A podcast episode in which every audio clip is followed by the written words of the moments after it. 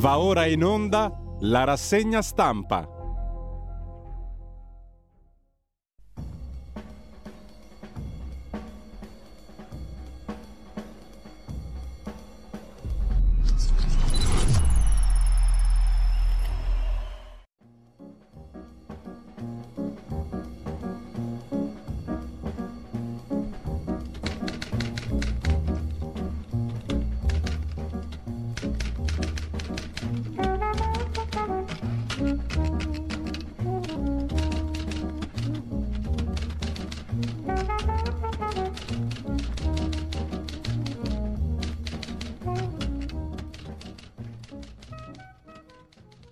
Cordiale buongiorno a tutte le ascoltatrici e a tutti gli ascoltatori da Giulio Cainarca e ben all'appuntamento con la rassegna stampa. È lunedì 29 gennaio, sono le 7.30 e come al solito vi ricordo il sito radiolibertà.net e la pagina Facebook di Radio Libertà attraverso la quale potete più o meno avere sott'occhio il palinsesto di giornata. Prima pagina dell'agenzia ANSA di stamani, lo vediamo subito, l'Italia è un paese che ha bisogno di eroi, l'ha trovato un eroe di giornata, un po' più che di giornata, mm, si vedrà. Naturalmente sto parlando di Yannick Sinner. In Australia vince il suo primo slam, ci sono 44 articoli, 44 titoli, 44.000 foto in prima pagina sull'agenzia ANSA di stamani ordine di liquidazione dal Tribunale per il caso Evergrande, siamo in Cina e staremo a vedere i riflessi nel mondo della finanza e non solo, e poi guerra in Medio Oriente, colpita una base statunitense in Giordania Tre soldati uccisi, 25 feriti. Biden promette reagiremo. L'Iran si dice estraneo. Per quanto riguarda Sinner, mi ero dimenticato naturalmente il commento di Giorgia Meloni. Scrive una pagina di storia che ci rende orgogliosi, ha detto il Presidente del Consiglio a proposito del celeberrimo tennista, mentre mm, eh, lasciamo il primo piano con Mattarella, il primo piano dell'ANSA, la home page con Mattarella che apre il vertice Italia-Africa, sul piano Mattei, Asse, Meloni, von der Leyen, la sponda dell'Unione Europea e tutto il resto poi lo vedremo. In primo piano sull'agenzia ANSA, anche il caso del fine settimana, il Cittadino sardo Beniamino Zuncheddu, 33 anni di galera ingiusta, era innocente, desideravo una famiglia, ero giovane, mi hanno rubato tutto. Mi dicevano, se ti penti ti facciamo uscire dal carcere, ma io non ho fatto niente. Poi vedremo meglio il racconto, secondo come ce lo porge l'agenzia ANSA stamani, verso l'accordo fra Qatar e Stati Uniti per l'accesso dell'Iran ai beni bloccati, una telefonata fra Altani e il ministro degli esteri iraniano, l'accordo Qatar-Stati Uniti per consentire l'accesso dell'Iran ai beni bloccati. Di che cosa si tratta? Il Qatar e gli Stati Uniti sono impegnati a raggiungere un accordo che consenta all'Iran di accedere ai suoi fondi nelle banche del Qatar, ha detto il premier del Qatar Al-Thani, che ha avuto una conversazione telefonica con il ministro degli esteri iraniano, scrive l'agenzia ANSA in primo piano. Sempre dal primo piano dell'agenzia ANSA, poi velocemente, oltre al freddo e alla pioggia su Rafa, gli sfollati sono allo stremo, notte all'addiaccio tra le tende allagate o spazzate via, scrive l'agenzia ANSA, lo sport naturalmente, ma questo l'abbiamo già visto, dominato dal tennista Sinner. A Sanremo sognano Sinner come super ospite al Festival di Sanremo, e dopodiché abbiamo tra le varie questioni di primo piano dell'agenzia ANSA l'abbattimento del terzo autovelox in 24 ore nello Spezzino. Si moltiplicano i fleximan per tutta Italia. Sono i cittadini che ci chiedono questi controlli, dice il sindaco di Bolano. C'è un fleximan anche nella Bergamasca e via dicendo. Dilagano i fleximan in Italia. Sono i controeroi di giornata.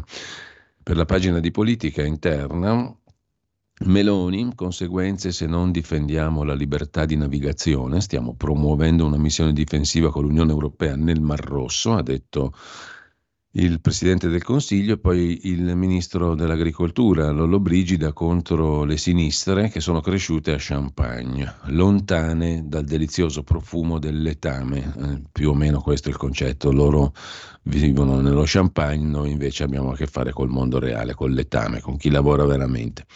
E Matteo Salvini, in Unione Europea mostriamo chi siamo a costo di correre da soli, ha detto il segretario leghista. Con questo lasciamo l'agenzia ANSA, anzi prima di lasciarla diamo uno sguardo alle parole di Beniamino Zuncheddu. Mi sentivo come un uccellino in gabbia senza la possibilità di fare niente, ha detto Zuncheddu nella conferenza stampa convocata dai radicali il giorno dopo la sua assoluzione in corte d'appello, dopo 33 anni di ingiusta carcerazione. In carcere mi dicevano sempre, se ti ravvedi ti diamo la libertà. Ma di cosa mi devo ravvedere se non ho fatto niente? Però non ho accettato perché non ho fatto niente, ha aggiunto l'ex pastore sardo, accusato di essere autore di una strage che dopo 33 anni di carcere, al termine del processo di revisione, è stato assolto per non aver commesso il fatto. Non provo rabbia, ha detto ancora Zuncheddu, ho sempre sognato che arrivasse questo momento dal primo giorno. Mi sento di dover dire grazie al Partito Radicale, a chi mi sta intorno, ai miei familiari, al mio paese. Il momento più brutto è stato quando mi hanno arrestato, il più bello quando mi hanno liberato. Non so dire come immagino la mia vita ora. Desideravo avere una famiglia, costruire qualcosa, essere un libero cittadino come tutti. Trent'anni fa ero giovane, oggi sono vecchio. Mi hanno rubato tutto, adesso mi riposerò, almeno mentalmente. Quando ero in carcere la fede teneva alta la mia speranza. Essere libero è una cosa inspiegabile. Non provo rabbia, perché sono vittime anche le persone che mi hanno accusato, non è colpa loro, ma del poliziotto che fa parte della giustizia, anzi dell'ingiustizia. Ora ci riposeremo, dice Augusta Zuncheddu, sorella di Beniamino, perché siamo stressati ricominceremo a vivere. In questi 33 anni non c'è stato un minuto che non sia stato brutto, è stata la fine di un incubo. La magistratura ha assolto Zuncheddu, ma dove era 30 anni fa e cosa pensava? Così Irene Testa, garante regionale della Sardegna, tesoriera del Partito Radicale, nel corso della conferenza stampa nella sede del partito. Oggi, in una giornata così importante, dico chi restituirà a Beniamino questi 33 anni? Quando arriverà il risarcimento per quello che ha dovuto patire? Credo che non possa attendere. Beniamino ha già atteso troppo, quindi su questo credo si debba insistere affinché avvenga in tempi rapidi. In questa giornata di apertura dell'anno giudiziario sarebbe bello che qualcuno chiedesse scusa a Beniamino Zuncheddu. Questa vicenda, conclude Testa, deve servire da monito per capire quanto è importante che la giustizia italiana rifletta e contribuisca alla riforma, che è ormai urgente e necessaria, affinché non ci siano mai più Beniamino Zuncheddu nel nostro paese. Dall'agenzia Agi invece un articolo dettagliato dedicato al via con la cena al Quirinale del vertice Italia-Africa. Sul tavolo il piano Mattei. Mattarella riceve nel Salone delle Feste Meloni, Tajani, i vertici dell'Unione Europea e dell'Unione Africana, la direttrice del Fondo Monetario, i responsabili di numerose agenzie dell'ONU e 25 capi di Stato e di governo africani. Il capo dello Stato Mattarella ha detto che occorre puntare a un rapporto più forte e strutturato e la Premier da pari a pari per crescere insieme. La cena al Quirinale ha aperto il vertice Italia-Africa organizzato dal governo per discutere appunto del futuro del continente, compresa Ursula von der Leyen, i vertici dell'Unione Europea, appunto von der Leyen, Metzola e Charles Michel, Presidente dell'Unione Africana, il Presidente della Commissione dell'Unione Africana, il Vice Segretario Generale delle Nazioni Unite e la direttrice del Fondo Monetario Internazionale, Georgieva, insieme a 25 capi di Stato e di governo africani. Al tavolo circa 70 ospiti. Ma avremo modo di parlarne dettagliatamente, mentre per la cronaca nera, nerissima, due sicari uccidono un uomo in una chiesa italiana a Istanbul. L'ISIS, lo Stato islamico, rivendica arrestati due killer mascherati che hanno sparato colpi d'arma da fuoco nella chiesa di Santa Maria, nel quartiere di Sarrier, per poi darsi alla fuga. Per il vicario apostolico un attacco di matrice religiosa, scrive in questo caso l'agenzia AGI.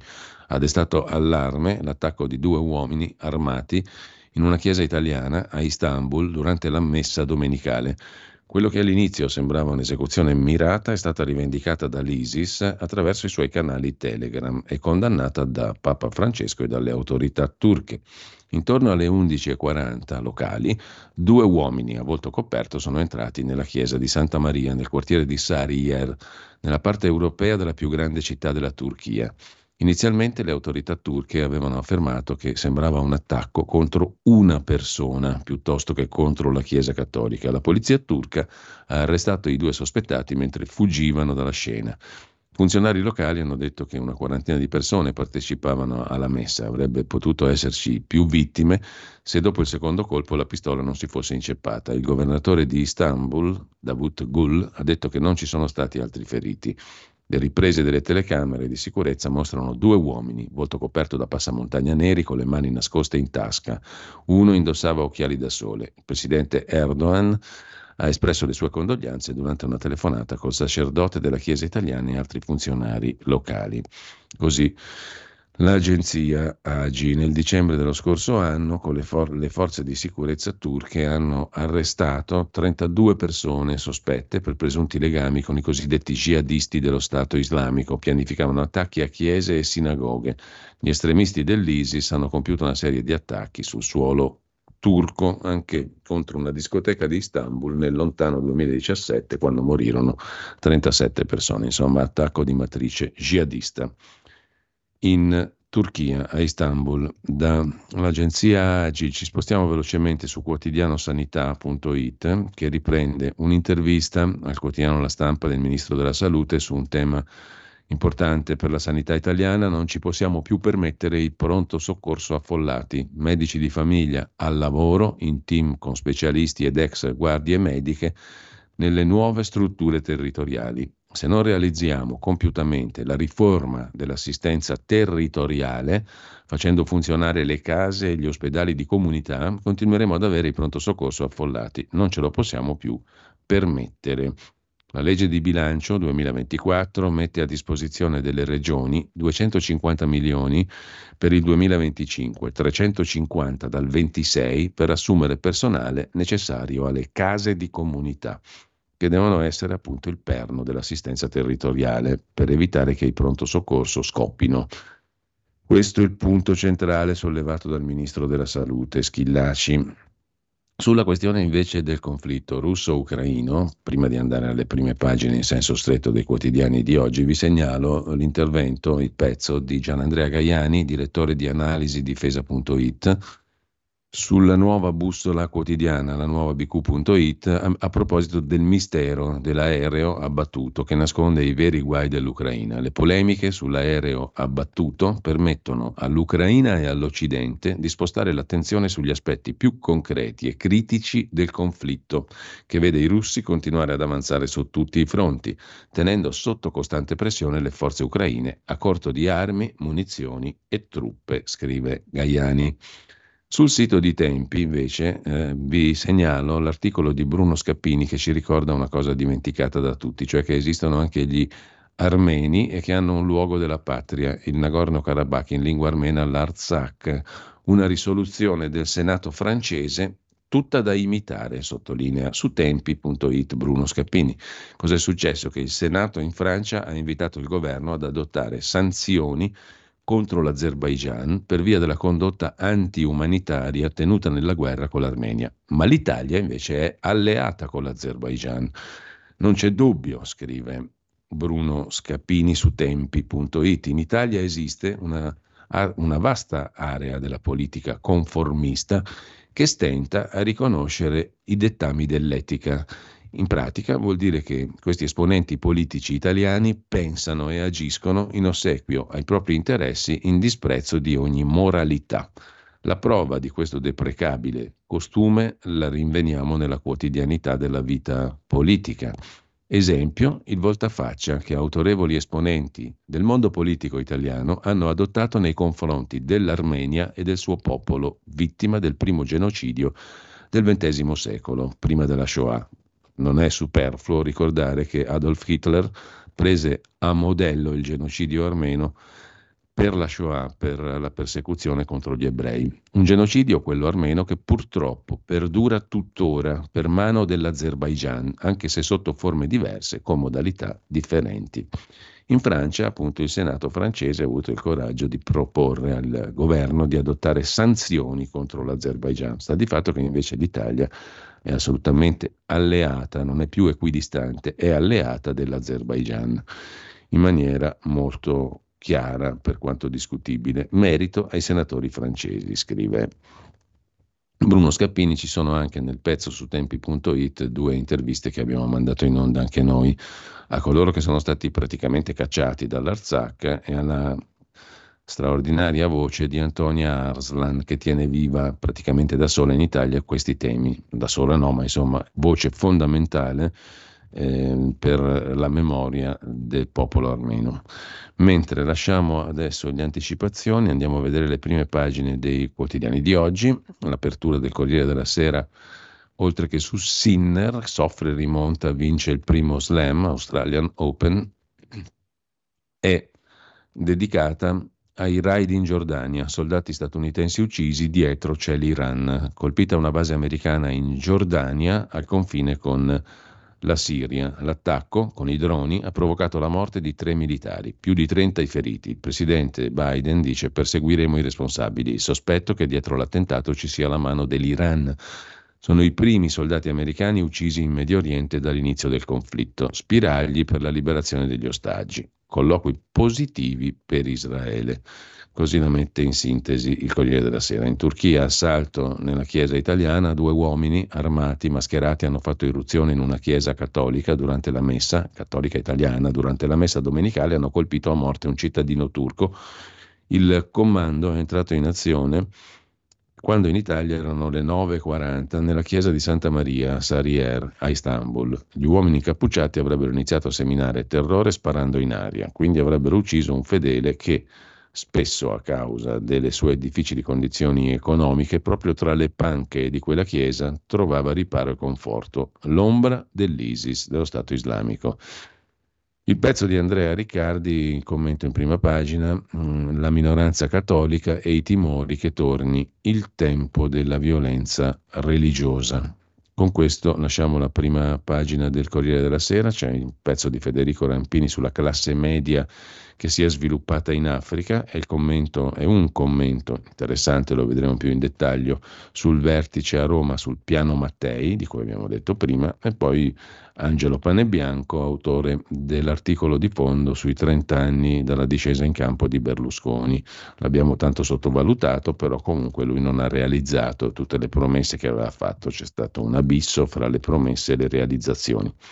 In estrema sintesi, il Fatto Quotidiano apre la sua prima pagina con sempre più guerra, primi tre morti americani in Giordania, escalation, attacco coi droni, mentre a Parigi si tratta la tregua Israele-Hamas. Gli Stati Uniti accusano gruppi filo-iraniani per l'attacco in Giordania. Amman, la Giordania, sostiene che il raid è stato in Siria. Il New York Times scrive accordo vicino per due mesi di tregua e 100 ostaggi liberi, ma Netanyahu attacca il Qatar che media. In taglio alto il teatrino di Roma, pace fra Fratelli d'Italia e PD, con due amichetti anziché uno, per sfamare anche il Partito Democratico, due direttori al teatro di Roma e far posto a Fuertes. Il vertice Italia-Africa, da Meloni pochi soldi sul piano non Mattei ma aria fritta, lo ribattezza il fatto quotidiano, il governo mette 2,8 miliardi se va bene. E per quanto concerne la frase sopra la testata, la frase del giorno, altro colpo alla Corte dei Conti, la destra vuole prorogare lo scudo erariale varato per il Covid per le colpe gravi dei funzionari della pubblica amministrazione. Mani libere e impunite sul PNRR. Il fatto economico si occupa di Suez, gli assalti Houthi che riaccendono l'inflazione, l'altra guerra dimezza il traffico nel Mar Rosso e fa esplodere i costi di trasporto, i rischi per l'Italia, la morte dei porti e rincari in molti settori, dall'alimentare alla moda, eccetera.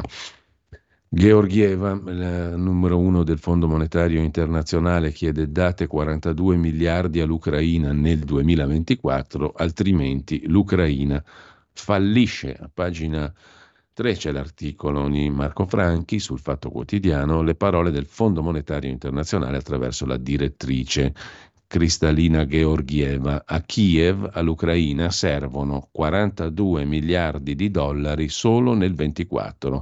La direttrice del Fondo Monetario ha ricordato quanti soldi servono per tenere in piedi l'Ucraina. Un messaggio a Stati Uniti ed Europa, scrive il Fatto Quotidiano. C'è poi un'intervista a Carlo Rossella, giornalista della galassia Mediaset, storico direttore di Panorama, Canale 5, tante altre belle cose. Io stavo con Berlusconi, ma oggi Giorgia mi mette paura. E l'inchiesta Mediapart, la testata francese che collabora il lunedì col Fatto Quotidiano, sull'India, così il presidente Modi usa la religione per farsi votare.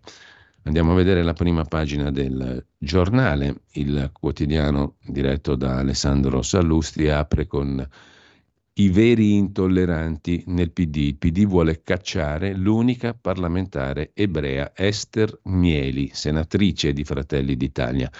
Chieste le dimissioni della meloniana Mieli perché difende Fratelli d'Italia e accusa gli antisemiti chic.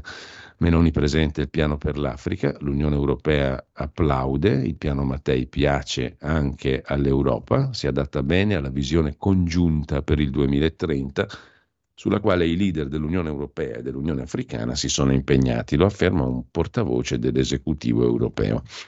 E poi ancora in primo piano, oltre a Sinner, naturalmente anche sul giornale, raid iraniano, morti tre Marines, tre soldati statunitensi uccisi nell'attacco di droni al confine tra Siria e Giordania.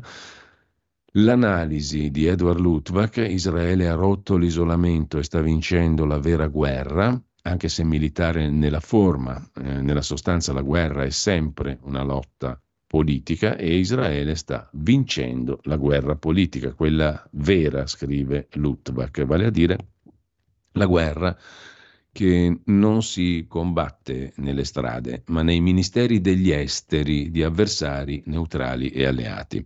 Israele ha già vinto, ha rotto l'isolamento tra le cancellerie mondiali. Nonostante il massacro subito e i cortei filo Hamas in Occidente, scrive Edward Lutvak, nessuno ha impedito la rappresaglia e perfino i paesi arabi non interrompono le relazioni, con Israele naturalmente. A chiudere, Alessandro Gnocchi, se sei di destra a rinnegare il passato non basta mai, su Giorgia Meloni le accuse di fascismo, eccetera, eccetera. E poi il partito dei trattori che fa le barricate anche da noi e vuole arare l'Europa, bandiere dell'Europa bruciate, blocchi stradali, gli agricoltori, gli allevatori con i loro trattori sono in marcia. Mm, le percussioni stonate di Bonolis, gaffa del presentatore Paolo Bonolis alla serata inaugurale di Pesaro 2024, capitale della cultura, gaff sessiste. Complimenti a quella signorina lì in fondo, si riferiva a un orchestrale, molto sexy. Cosa suona lei? E poi la direttrice d'orchestra chiamata semplicemente signora, signorina. Il Bonolis finisce nel mirino. Mentre lasciamo il giornale andiamo a vedere anche il mattino di Napoli.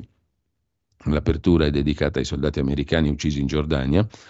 Al vertice Italia-Africa, Mattarella dice andiamo avanti insieme e poi a fondo pagina Terremoto nell'area del cratere, tornato l'incubo del 1980, scossa 3.8 tra il Salernitano e la Basilicata. Tanta paura a Ricigliano, in provincia di Salerno, a ridosso della Basilicata, per il terremoto di magnitudo 3.8 avvertito ieri mattina. La scossa, dice il sindaco, ci ha fatto ricordare i momenti vissuti nel 1980 con il terremoto. Ricigliano, piccolo centro, mille abitanti, si trova sulla stessa faglia che generò il sisma di 44 anni fa. Così il quotidiano napoletano in prima pagina, il Tempo di Roma, adesso lo vediamo subito, apre con l'orgoglio italiano, cioè il trionfo di Sinner, impresa memorabile, dice Giorgia Meloni, per Salvini campione vero, per Schlein epico, insomma tutti i politici sono uniti, il tennista uomo d'oro ora vale 40 milioni di euro, Amadeus lo vuole a Sanremo.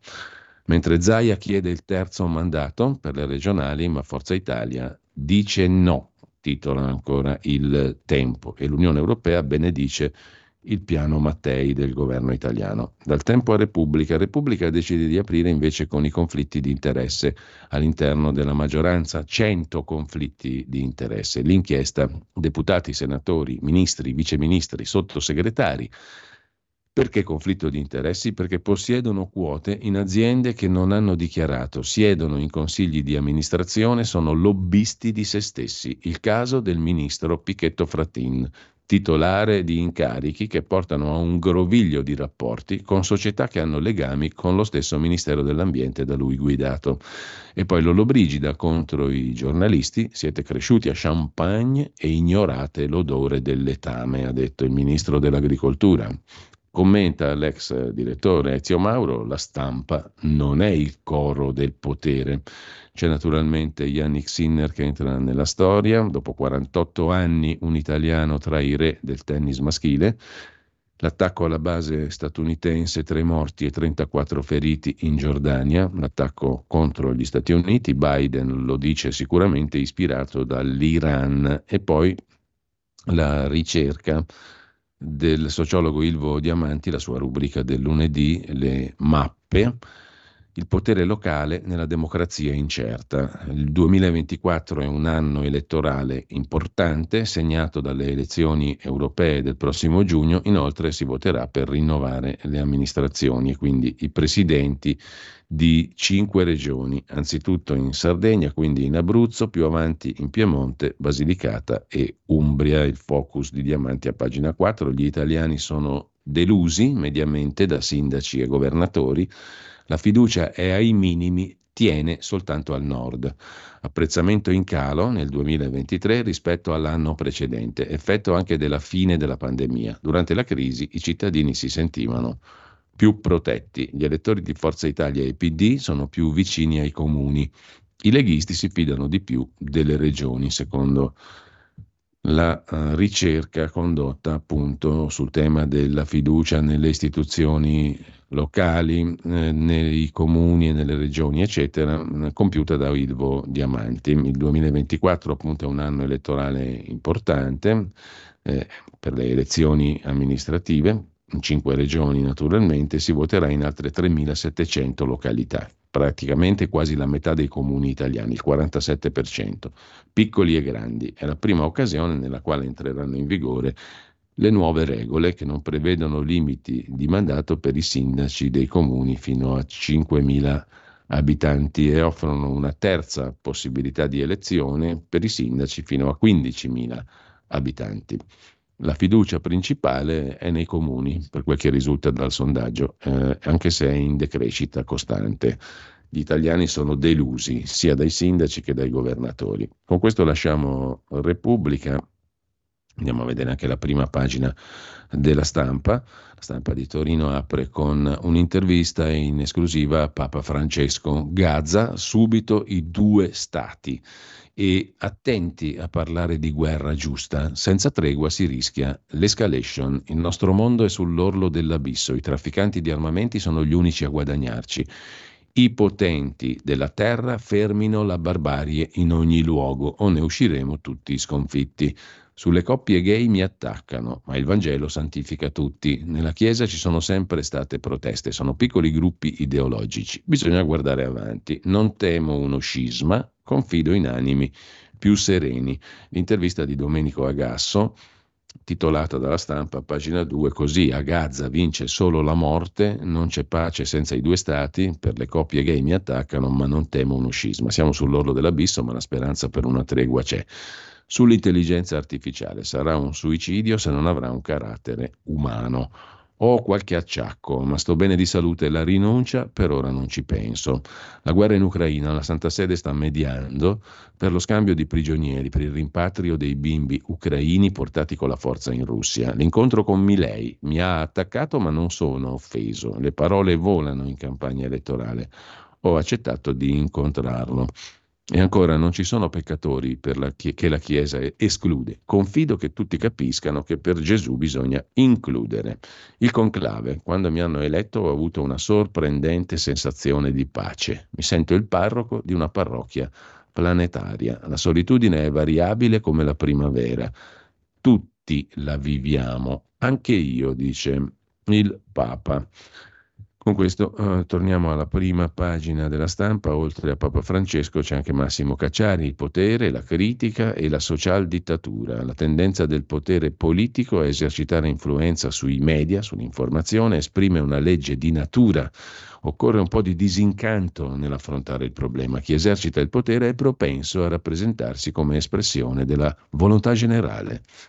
Mentre hanno buttato la zuppa sulla Gioconda, la protesta divide ambiente e arte, e poi la storia di Taranto. Hanno abbandonato l'Ilva, noi operai rischiamo troppo. Un reportage, lo vedremo più dettagliatamente, di Valentina Petrini nelle pagine 16 e 17 la professoressa Viola Ardone contro l'autonomia per la scuola, perché la scuola è uguale per tutti e l'autonomia tradisce la Carta Costituzionale, bisogna capire il perché, perché è scritta nella Carta Costituzionale, ma quello è un altro paio di maniche, è un'osservazione troppo banale. Dire che è in Costituzione ciò che sta accadendo. Comunque ne riparleremo, intanto Maurizio Maggiani si occupa invece della vita grama dei piccoli contadini tra multinazionali e prezzi impazziti. Giovanni Orsina, politologo, analizza invece la rivolta dei trattori e le destere al bivio. Non dimentichiamo l'ovvio, scrive Pascal Chabot in Avere Tempo. Non si può piantare un chiodo su internet. Ci sono ora due umanità, quella che preme pulsanti e quella per la quale questi segmenti significanti diventano ordini. Insomma, la rivolta dei trattori, le destre al bivio. A pagina 29 la dotta riflessione del politologo Giovanni Orsina. In primo piano però sulla stampa c'è anche il colloquio con il ministro della difesa, Crosetto, il quale dice abbiamo troppi conflitti, ora ci servono anche i riservisti italiani però, abbiamo trasformato le forze armate con l'idea che non ci fosse più bisogno di difendere il nostro territorio, che la pace fosse una conquista irreversibile. Ora i recinti sono stati abbattuti e non ci sono più regole, ha detto il ministro della difesa, che propone di creare una riserva militare nel caso poco probabile, che dobbiamo difendere il nostro territorio. L'intervista è a pagina 6. Il mondo è cambiato, dice il ministro Crosetto, l'Italia si prepari, se c'è pericolo servono i riservisti. Il mio ruolo presuppone di prendere in considerazione gli scenari peggiori. In atto una guerra ibrida. Russi e cinesi non sono attaccati dagli Houthi, così si alterano le regole globali. Iran, Russia, Corea del Nord hanno una capacità militare superiore alla Nato. Il ruolo delle forze armate italiane deve cambiare, non ci sono più regole. Il rischio, potremmo doverci difendere sul nostro territorio. Per questo serve una riserva militare, dice il ministro Crosetto. C'è anche spazio per il piano Mattei, una sfida per Giorgia Meloni, scrive Alessandro De Angelis e Boris Becker, il grande tennista tedesco che si occupa di Sinner. Ho un debole per chi ha i capelli rossi e le lentiggini, dice Becker, era lui così biondo, capelli rossastri, lentiggini. L'ho visto per la prima volta quando ho avuto la wild card per Roma nel 19, ci siamo conosciuti meglio, siamo diventati amici, racconta Becker di Sinner. Lasciamo con ciò la stampa, andiamo a vedere come la mette la verità. Siamo già alle 8.01, peraltro, quindi piccola pausa e primo brano musicale della giornata. Stai ascoltando Radio Libertà. La tua voce libera, senza filtri né censura. La tua radio.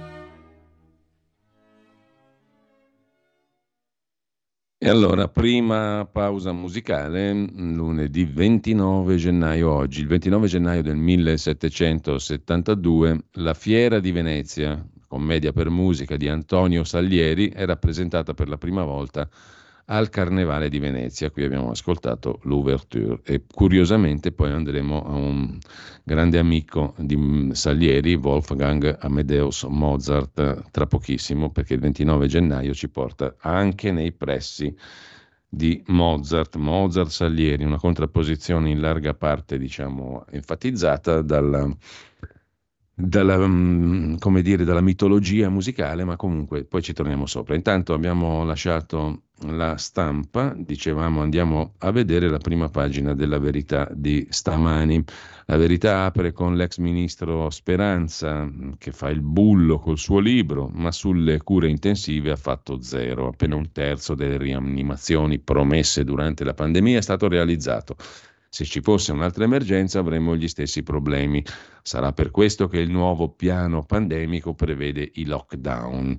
Si parla solo di eutanasia, intanto mentre la terapia del dolore è negata a due malati su tre. E questo è il tema d'apertura. Di spalla c'è il commento del direttore Maurizio Belpietro perché i 30 all'ora non mettono le città in sicurezza, sono soltanto questioni ideologiche, è soltanto ideologia, andare piano è inutile se non si rispetta il codice. A centropagina Repubblica che grida al lupo, sbagliano i titoli, parlano di censura, però i lupi spelacchiati ce li ha in casa. Di che cosa si tratta? Pagina 5 lo spiega il direttore Maurizio Belpietro. Per Repubblica la vera minaccia sono le vendite, non Giorgia Meloni. Anziché sparlare di censura, il direttore Molinari torni nella realtà o i lettori fuggiranno ancora. Repubblica ha un problema che non è il fascismo di Giorgia Meloni, ma le vendite, che sono costantemente in calo. A centro pagina l'articolo di Carlo Cambi Ecofollie, import, benzina, così i contadini esasperati marciano contro l'Unione Europea. In tutta Europa dilagano le proteste dei trattori perché il Green Deal impone di lasciare i terreni incolti e alza i costi dei carburanti. I trattori in piazza unificano l'Europa contro il Green Deal, il piano ambientale europeo che impone di lasciare i terreni abbandonati e alza i costi dei carburanti. Trattori anche contro gli accordi commerciali capestro col resto del mondo, che ha meno regole di noi.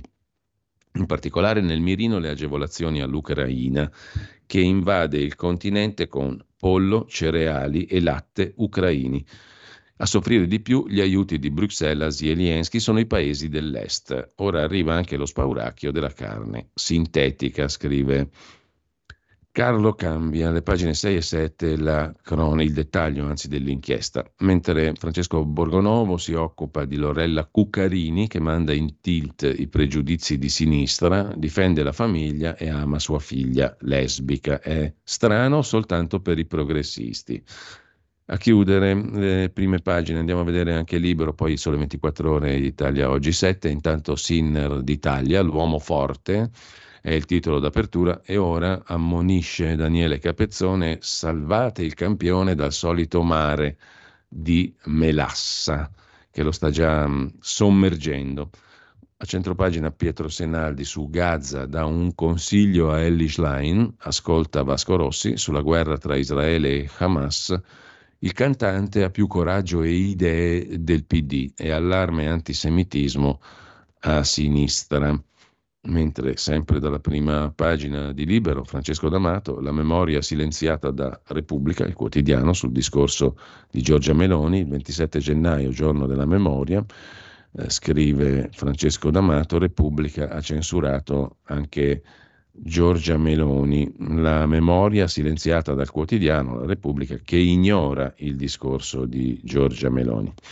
A chiudere la prima pagina di Libero, la pretesa dei progressisti di spiegarci come vivere, Antonio Socci commenta la questione autovelox e dall'altra parte i 30 all'ora, Sandro Iacometti sul compagno Orlando, l'ex ministro della giustizia del PD, che dà lezioni di patriottismo. Da che pulpito scrive Iacometti? Il compagno Orlando si scopre patriota.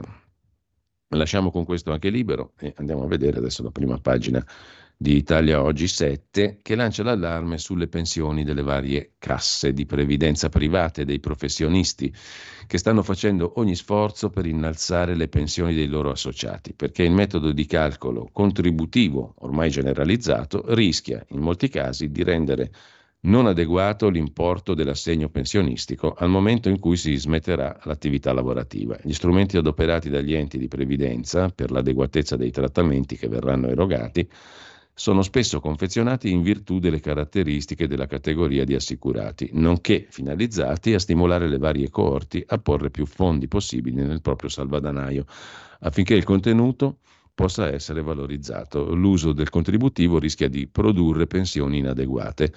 Un focus alle pagine 42 e 43 di Italia Oggi 7 su come i diversi enti pensionistici, le casse di previdenza private dei professionisti, stanno cercando di correre ai ripari. Poi c'è un altro approfondimento interessante, in prima pagina, pagina 19 su Italia Oggi 7, Luce e gas, il mercato tutelato è per pochi, ecco come orientarsi. Per quanto concerne il tema delle pensioni, il commento del direttore Marino Longoni, le pensioni dei professionisti italiani hanno un problema, sono troppo basse. Il rapporto tra l'ultimo reddito dichiarato e l'assegno pensionistico è mediamente inferiore al 50%, cioè si prende di pensione meno del 50% di, dell'ultimo stipendio che si è preso lavorando, spesso scende fino al 40%. Le casse di previdenza sono consapevoli di questo problema e non da oggi. In vari modi hanno già messo in atto strumenti per migliorare il rendimento dei versamenti contributivi e innalzare le rendite. Questo è appunto il focus di Italia Oggi 7. Il Sole 24 ore del lunedì si occupa invece di lavoro la mappa dei settori che non trovano addetti da assumere, dalla metallurgia al mobile, dal turismo alle costruzioni, la fotografia dei comparti dove maggiore è la carenza di personale, lavoratori stagionali in primis, ma anche lavoratori subordinati non stagionali. A centro pagina la questione dei consumi green, solo se c'è risparmio, l'incertezza geopolitica, l'aumento del costo della vita hanno ridimensionato le scelte sostenibili o green nel 2023, o meglio, hanno fatto da acceleratore ad azioni che non contemplano spese come il riuso e i tagli agli sprechi e agli acquisti. Un anno difficile in cui i consumatori hanno dato priorità all'aspetto economico rispetto agli sforzi verso la collettività, cioè il green, il pianeta e via dicendo.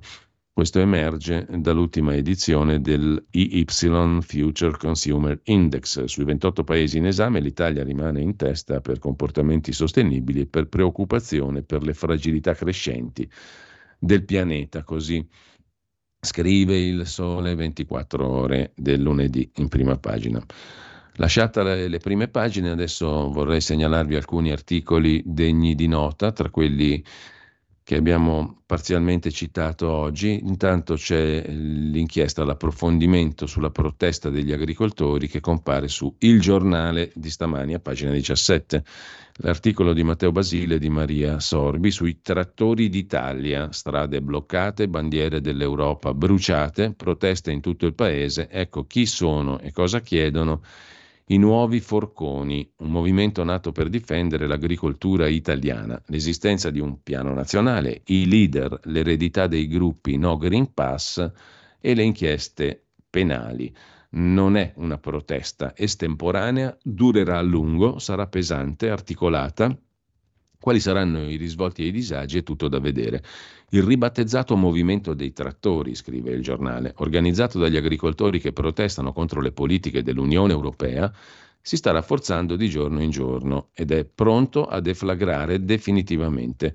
Dopo le prime manifestazioni della scorsa settimana, in particolare nel Vercellese e ad Alessandria, Ieri ancora proteste in Piemonte, di nuovo nei pressi del casello autostradale di Orte, dove i trattori hanno occupato la sede stradale senza però bloccare il casello. In scena proteste anche a Torino, dove è stato installato un palco improvvisato nella centralissima piazza Castello da varie sigle e gruppi.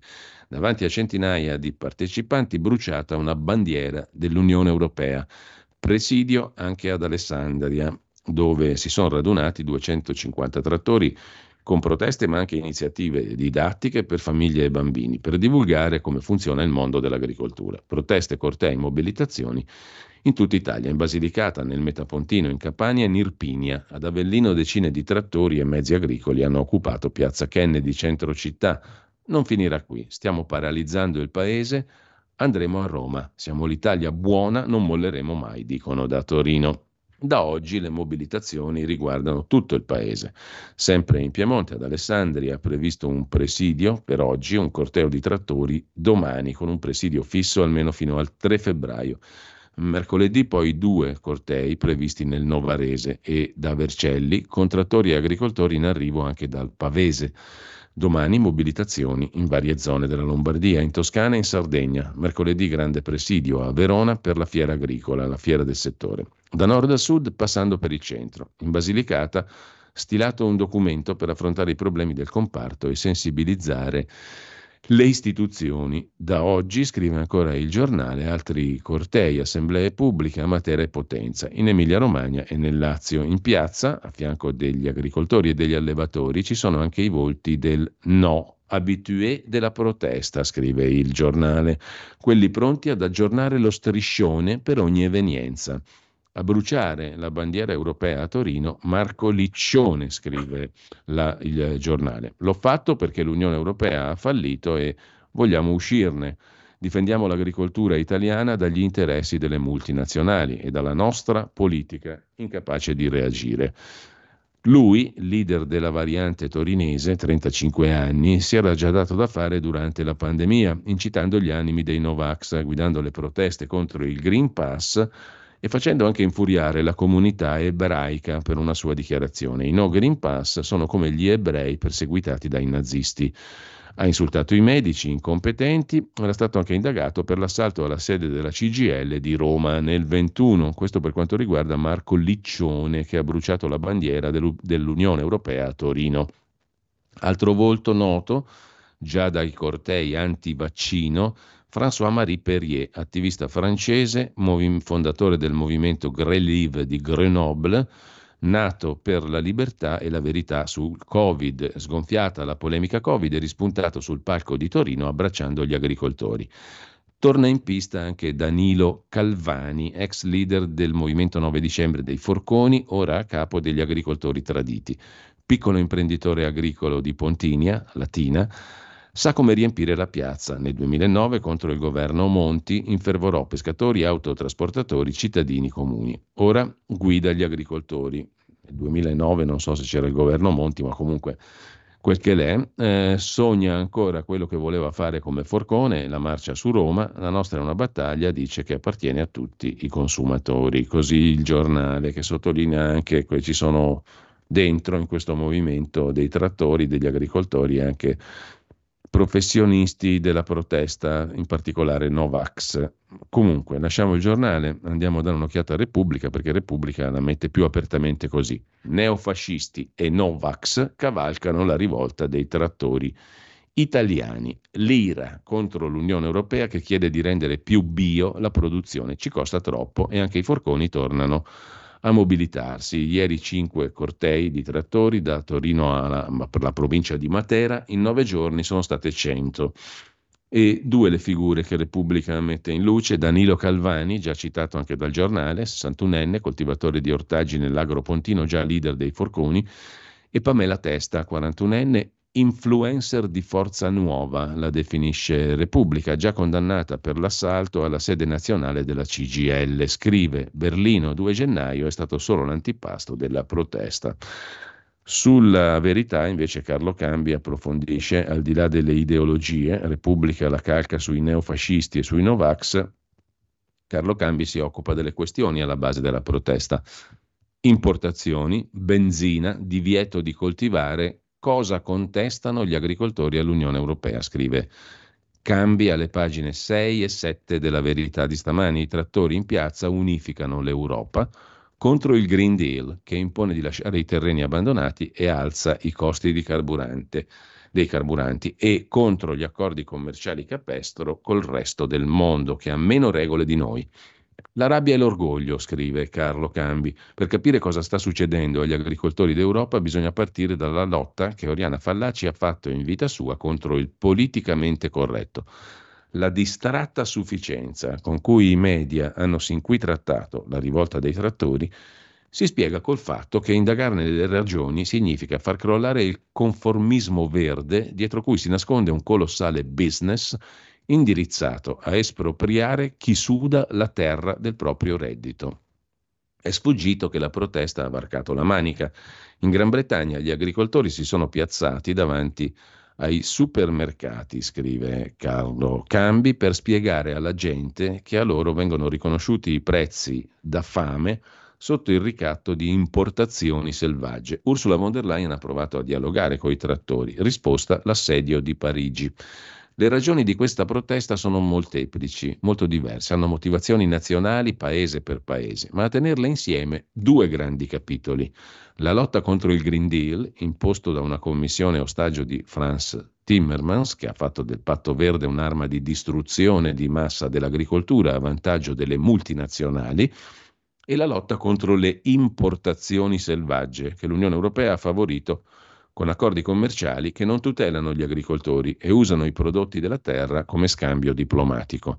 Tutto questo poggia su una PAC, politica agricola comunitaria, che è quello che ha fatto nascere l'Unione Europea, che non solo ha perso di importanza, si è passati in vent'anni dal 65 al 31% del bilancio europeo destinato alla politica agricola ma subordina i contributi al piegarsi dei contadini ai voleri della Commissione, che sta indirizzando l'Europa a non coltivare in nome di una pretesa salvaguardia ambientale come la rotazione forzata dei terreni a cereali. Il risultato è che l'Italia ha raddoppiato l'import di grano duro e l'Europa ha comprato più mais le politiche di importazione selvaggia hanno prodotto un balzo dei prezzi. Olio di palma, burro, prodotti ortofrutticoli sono aumentati del 69, 55, 52%. Poi ci si lamenta dell'inflazione che consente alla Banca Centrale Europea di strozzare l'economia con tassi di interesse altissimi. In Europa ci sono 9 milioni di aziende agricole, coltivano 158 milioni di ettari, danno lavoro a 40 milioni di persone. In dieci anni sono sparite 2 milioni e mezzo di aziende e la superficie coltivata è diminuita del 4,5%. Si sono persi 7 milioni di ettari. Il valore aggiunto agricolo, prosegue Carlo Cambi, è pari a 230 miliardi di euro. L'Europa importa per 157 miliardi con un balzo dell'import nell'ultimo anno del 34%. Il tema dell'import è cruciale, è uno dei motivi più forti della protesta. Il primo terreno di scontro tra agricoltori e Commissione europea è il cosiddetto Farm to Fork. Lo stesso commissario all'agricoltura, Wojciechowski, ha riconosciuto che le mitigazioni intervenute coi voti del Parlamento europeo dovrebbero favorire il dialogo. E lo stesso Maros Sefcovic, che ha preso il posto di Timmermans nell'attuazione del Green Deal, ha ammesso che la sostenibilità non può essere pagata solo dagli agricoltori. Ursula von der Leyen, con ipocrisia, ha detto il nostro obiettivo è sostenere i vostri mezzi di sussistenza, garantire la sicurezza alimentare in Europa.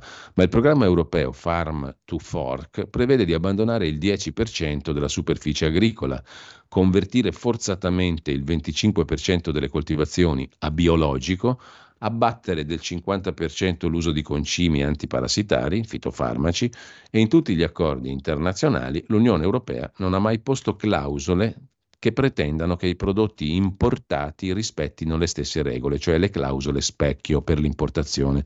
Tutto questo è stato fatto apparentemente per abbattere le emissioni che alterano il clima, ma anche qui servono i numeri. L'Europa è responsabile del 9% delle emissioni mondiali, l'agricoltura vale il 10% delle emissioni europee. Insomma, per mitigare lo 0,9% delle emissioni globali von der Leyen e Timmermans hanno deciso di azzerare l'agricoltura europea, al punto che si voleva equiparare la zootecnia alle emissioni industriali, previsioni che il Parlamento ha bocciato. Pare incredibile, e infatti c'è dell'altro, continua Carlo Cambi.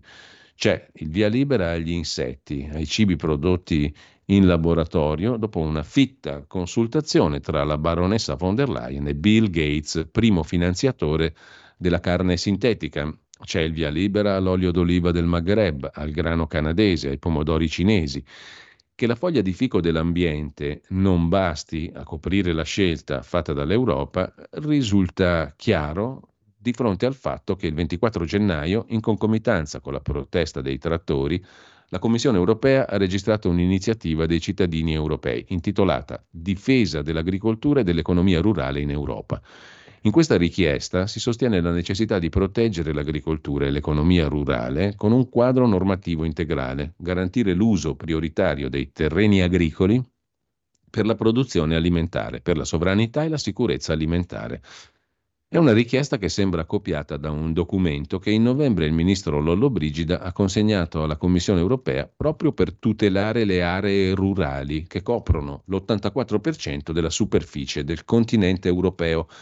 La politica agricola comune europea dovrà essere ridiscussa, ma se ne parla dopo le europee, il voto di giugno. La rilettura critica della politica agricola, la PAC, è al centro delle proteste dei contadini francesi che contestano un eccesso di burocrazia e un'esasperante lentezza nell'erogazione dei contributi.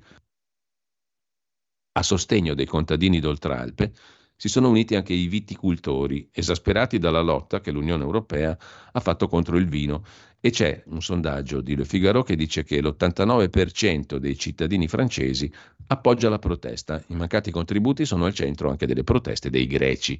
Un elemento di ulteriore agitazione prosegue Carlo Cambi in questa panoramica molto dettagliata sulle ragioni delle proteste degli agricoltori, pagine 6 e 7 della verità di oggi.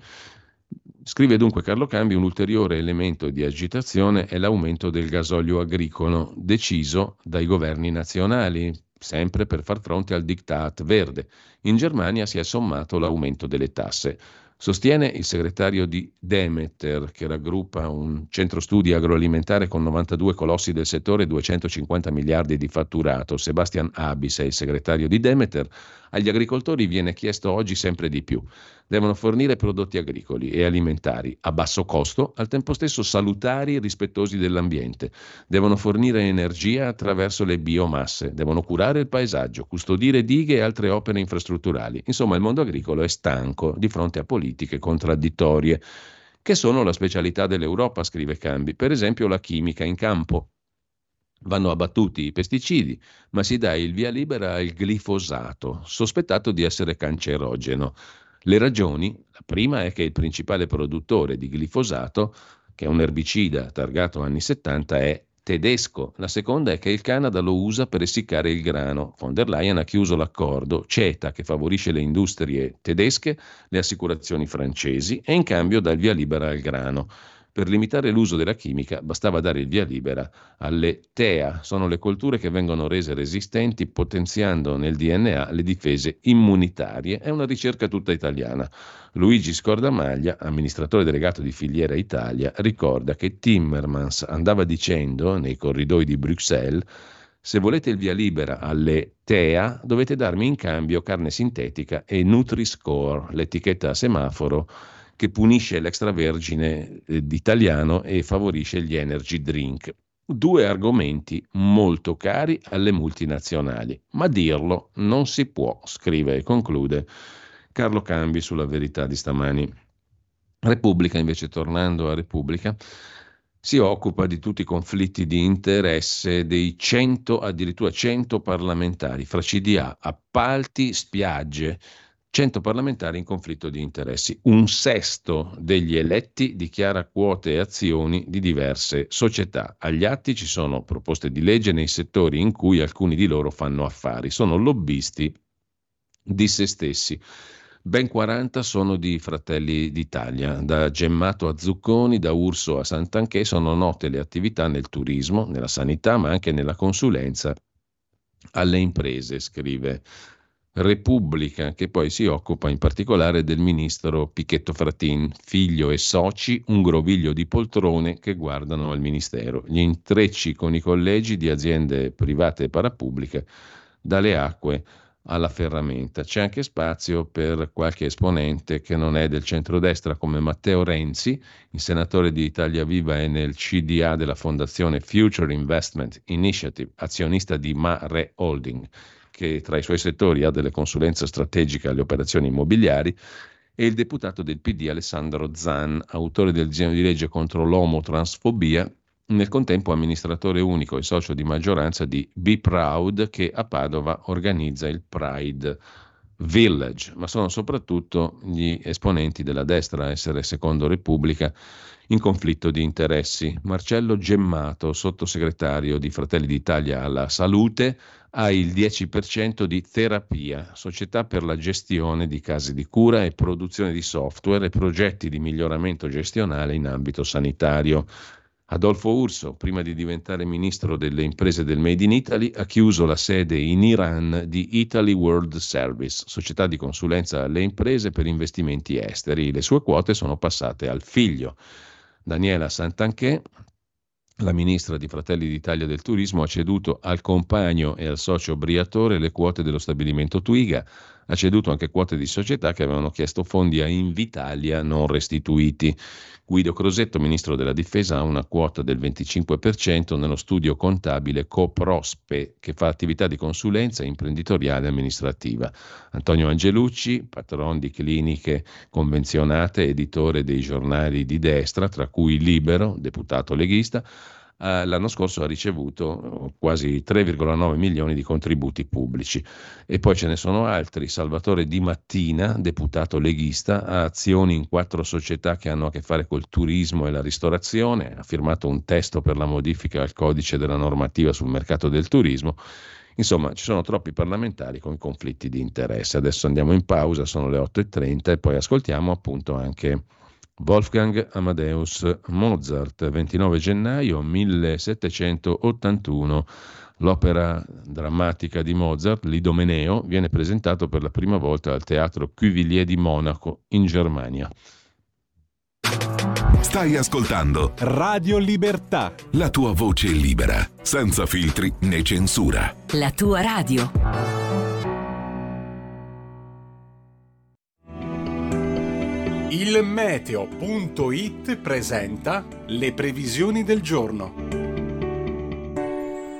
Persiste l'anticiclone Zeus sull'Italia, temperature sempre ben oltre le medie di riferimento. Al mattino il sole splenderà da nord a sud con le uniche eccezioni che saranno rappresentate dalla Valle Padana dove ci saranno foschie e nebbie, nonché dai settori costieri adriatici e tirrenici centro-settentrionali dove non mancheranno degli addensamenti. Nel pomeriggio da segnalare solamente le consuete riduzioni della visibilità in pianura al nord. Per ora è tutto da ilmeteo.it dove il fa la differenza anche nella nostra app.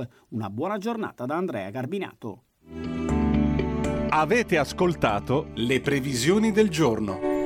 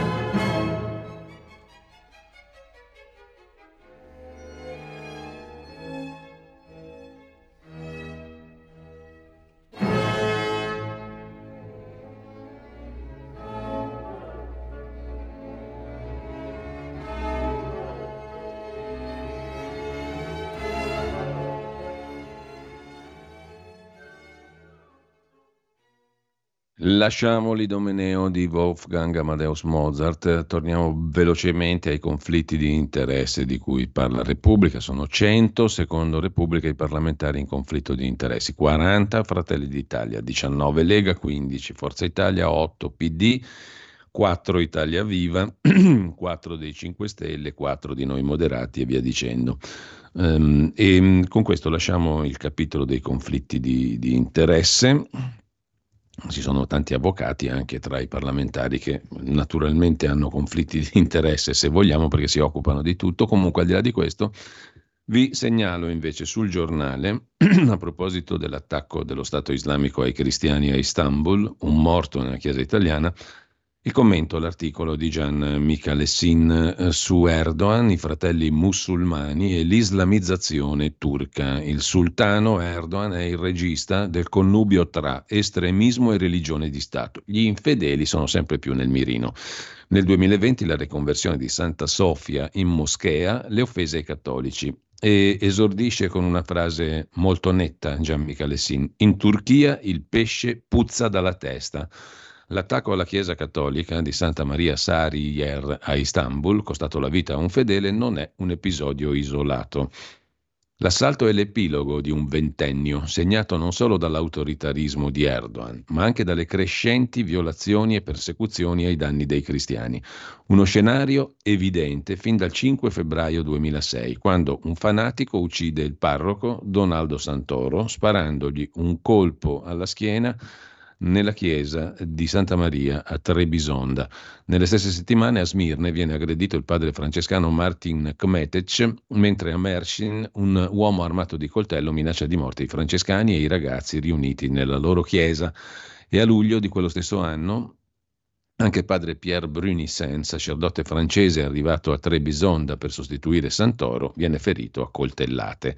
L'orrore torna il 18 aprile del 2007 con la brutale esecuzione a Malatia di tre missionari protestanti assassinati all'interno della Zirve Publishing House, una piccola casa editrice di materiale cristiano. I tre cristiani e il tedesco vengono legati, torturati, infine sgozzati da cinque uomini penetrati nei loro uffici. Il 3 giugno 2010 a Smirne è invece la volta di Monsignor Luigi Padovese, sgozzato e decapitato dall'autista Murat Altun al grido di Allah Akbar, Allah è grande. Dietro questa scia di sangue non c'è il caso. Il crescendo di intolleranze e di violenze, scrive Michele Sin, è il frutto del progressivo abbandono del laicismo kemalista di Atatürk e del ritorno all'islamizzazione della società iniziato nel 2003 con la salita al potere di Erdogan, un ventennio durante il quale uccisioni sacrificali, ferimenti di preti e vescovi per mano di fanatici musulmani sono accompagnati dalle prese di posizione con cui il sultano, legato in gioventù alla fratellanza musulmana, indica la strada del ritorno all'Islam. Tra queste la più esplicita è la riconversione in moschea della Basilica di Santa Sofia di Istanbul, imposta per decreto nel 2020 un decreto preceduto dalla sentenza del Consiglio di Stato che stabilì l'illegittimità della trasformazione di Santa Sofia in museo decisa nel 1934 da Atatürk, ma l'usurpazione di Santa Sofia non è un caso isolato. Il Direttorato Affari Religiosi, controllato dai funzionari dell'HPP, il partito di Erdogan, ha avviato da molto prima il sequestro di chiese armene, siriache e ortodosse convertite in moschee e lo stesso direttorato ha investito milioni di euro per aprire luoghi di culto dalla Germania all'Albania, dalla Francia alla Somalia, attività che hanno il duplice scopo di controllare le comunità turche all'estero e presentare Erdogan come grande protettore mondiale dell'Islam. In questo percorso di progressiva radicalizzazione si inquadrano le uscite di un presidente pronto a spiegare che i militanti di Hamas, autori dei massacri, non sono terroristi, ma liberatori. Una scelta di campo intrapresa fin dal 2010, quando le forze speciali israeliane dovettero intervenire per fermare la Mavi Marmara, una nave turca carica di attivisti islamici decisi a sbarcare a Gaza con la benedizione dello stesso Erdogan. Così, scusate, scrive Gian Michalessin su Il Giornale. Il Turchia il pesce puzza dalla testa. In sostanza l'islamizzazione turca è il punto e non sono casuali quindi questi episodi. Mentre vi segnalo, in tema di commenti, un, sempre sul giornale, un pezzo interessante del professor Carlo Lottieri, l'assistenzialismo condanna il Sud, L'assegno non serve. Per chi conosce le logiche distributive che caratterizzano l'Italia, non è sorprendente scoprire da una tabella INPS che il 53,76% degli assegni di inclusione, cioè l'eredità del reddito di cittadinanza, siano destinati oggi a famiglie della Campania e della Sicilia. Introdotto per sostituire il reddito di cittadinanza, questo assegno è attribuito sulla base di alcuni requisiti economici, familiari, eccetera, ed è condizionato all'accettazione di un percorso di inserimento nel mondo del lavoro. Come spesso succede, le intenzioni possono anche essere buone, ma sono i ben scarsi risultati che ci interessano. In tema di welfare, osserva Lottieri, ha ragione chi afferma che c'è qualcosa di discutibile nell'idea che il sostegno ai più deboli debba essere monopolizzato dallo Stato, escludendo e marginalizzando le realtà locali, le associazioni volontarie e le fondazioni filantropiche. Ma al di là di questo, è la stessa concentrazione di aiuti in due sole regioni che obbliga a ulteriori considerazioni la politica italiana rischia di produrre la cronicizzazione di una situazione di debolezza e basta una considerazione semplice. Di fronte a una ricchezza distribuita in maniera diseguale tra Bolzano e Enna, fissare un'unica soglia ISEE nazionale finisce per connotare come in condizioni di svantaggio molte famiglie del Sud che non necessariamente sono tali. Non si tratta soltanto di ricordare come il costo della vita sia diverso da una realtà all'altra, ma anche di aver presente, osserva Lottieri, che il concetto di povertà è relativo e legato ai diversi contesti. Chi guadagna 9.000 euro è molto più povero in certe aree d'Italia che non in altre. Analogamente è noto che la stragrande maggioranza dei redditi lombardi si colloca al di sotto della soglia di povertà svizzera. Questo non autorizza a dire che siano davvero in una condizione economica bisognosa di aiuti. Avere adottato la stessa misura in tutta Italia non solo discrimina taluni poveri ai danno di altri, produce soprattutto una situazione in cui intere comunità possono trovare più razionale dipendere dal soldo pubblico invece che puntare sull'intraprendenza, su un lavoro.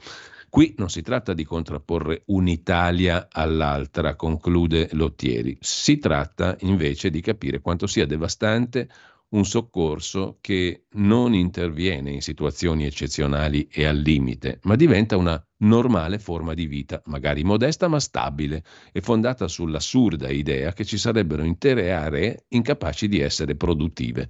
Il mezzogiorno, conclude Lottieri, ha subito molti danni dalle politiche italiane.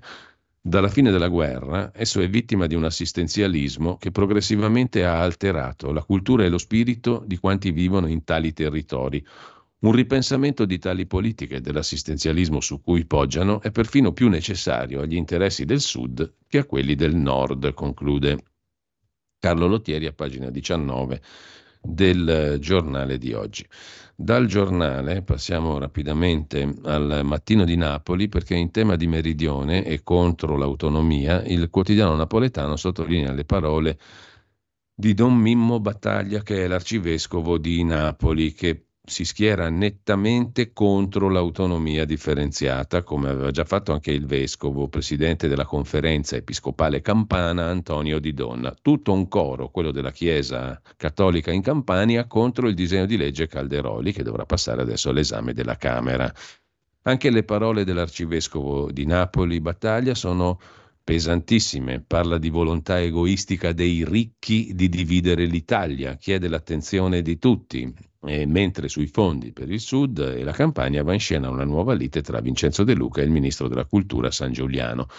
Il governatore Campano chiama a raccolta il mondo della cultura contro l'autonomia. Il consigliere del ministro giudica eversiva la riunione convocata dal presidente della regione. Partendo dall'arcivescovo di Napoli, l'arcivescovo Battaglia ha detto che l'autonomia differenziata è un progetto antico di dividere l'Italia separando il nord e ha legato le vecchie istanze autonomistiche della Lega Nord a quelle dell'attuale partito di Salvini. Non solo, L'arcivescovo Battaglia cita anche rivendicazioni storiche, parlando di un nord divenuto opulento con le braccia e l'intelligenza dei meridionali e un sud impoverito dalla perdita di tali risorse, di forze fisiche e intellettuali, svuotato di fondamentali sue ricchezze al posto delle quali sono arrivati a fiumi inganni e false promesse.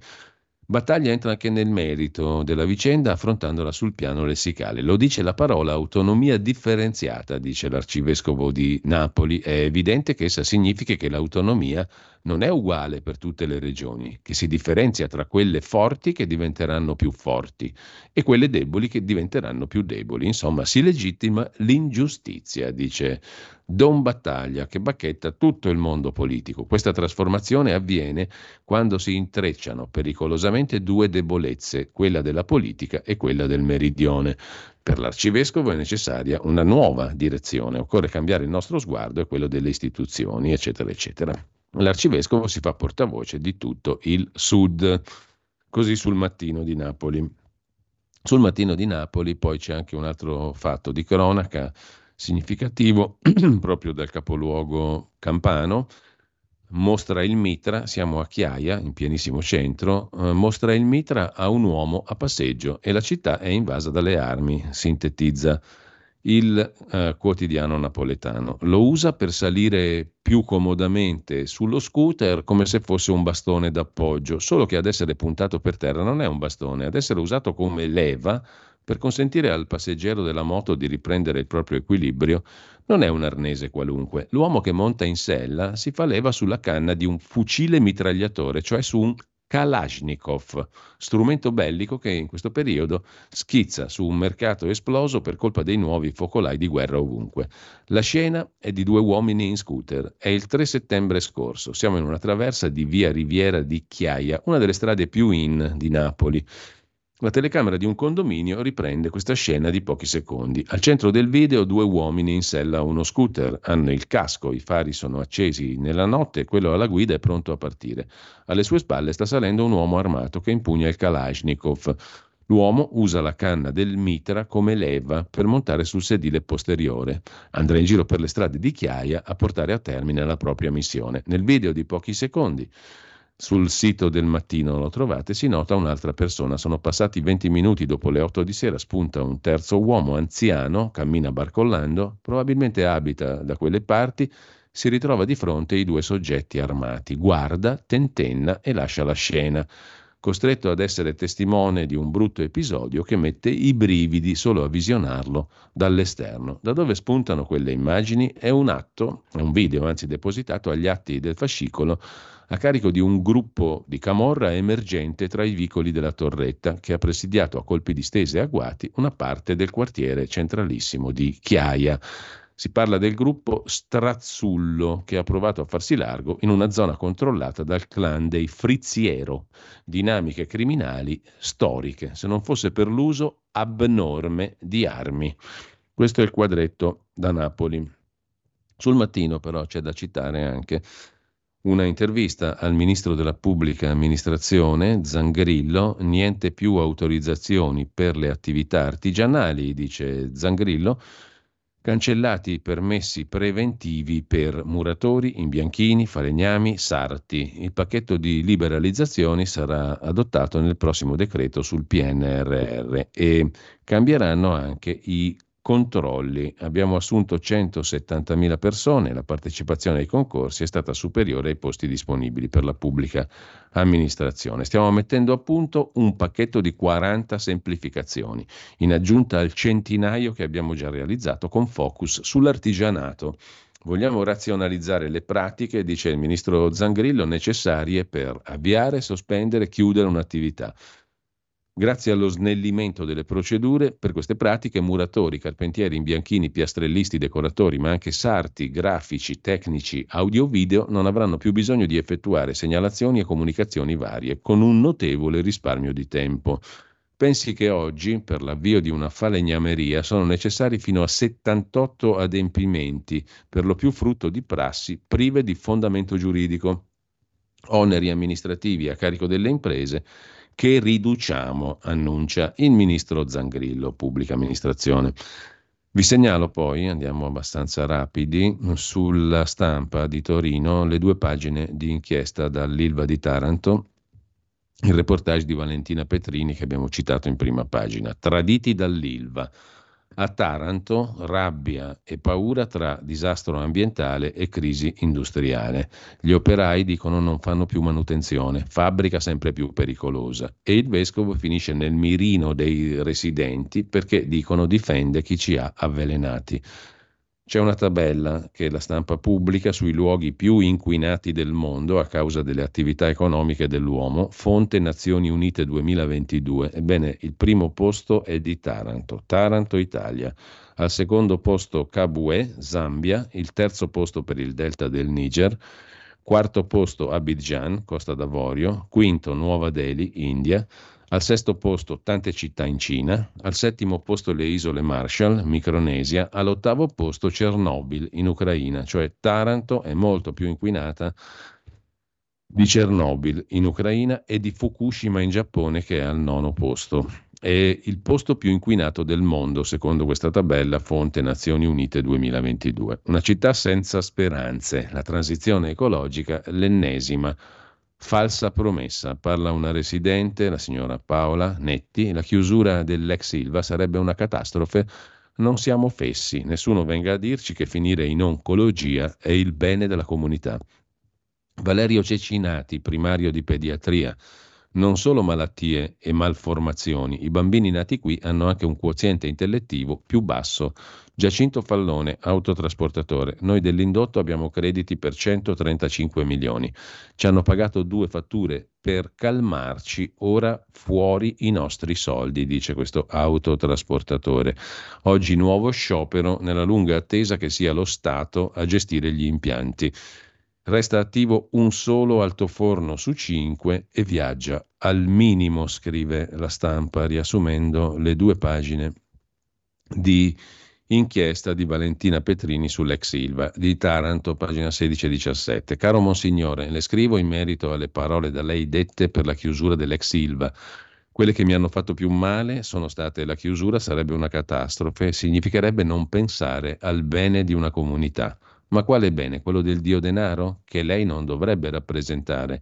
Lei dovrebbe rappresentare il bene fisico e morale della comunità, difendere la nostra vita. La invito a venire con me un giorno a fare la chemioterapia all'ospedale Moscati di Taranto. Ci sediamo insieme sulla bella poltrona verde-azzurra, le racconto la mia storia mentre mi infondono nelle vene quel veleno senza il quale non potrei vivere. Così Paola Netti, che scrive l'inviata della stampa Valentina Petrini, mi accoglie a casa sua. Ormai esce solo per andare in ospedale ogni settimana per la chemioterapia. Vive a Statte, è cresciuta al quartiere Tamburi, praticamente una vita tra due fuochi. Inizia così il reportage della stampa.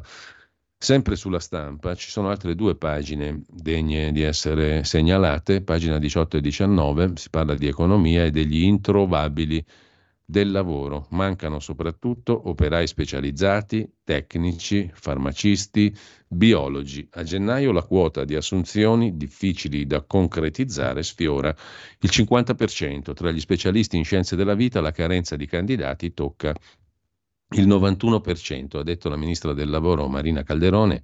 Nel primo trimestre sono previste 1.400.000 assunzioni, sono troppi i ragazzi che non giocano la partita. Francesco Seghezzi, presidente della fondazione ADAPT, che deriva dal lavoro del giuslavorista ammazzato dalle BR Marco Biagi, dice che il mismatch, cioè il mancato incontro fra domanda e offerta, è ormai strutturale perché a causa del calo demografico Mancano i giovani.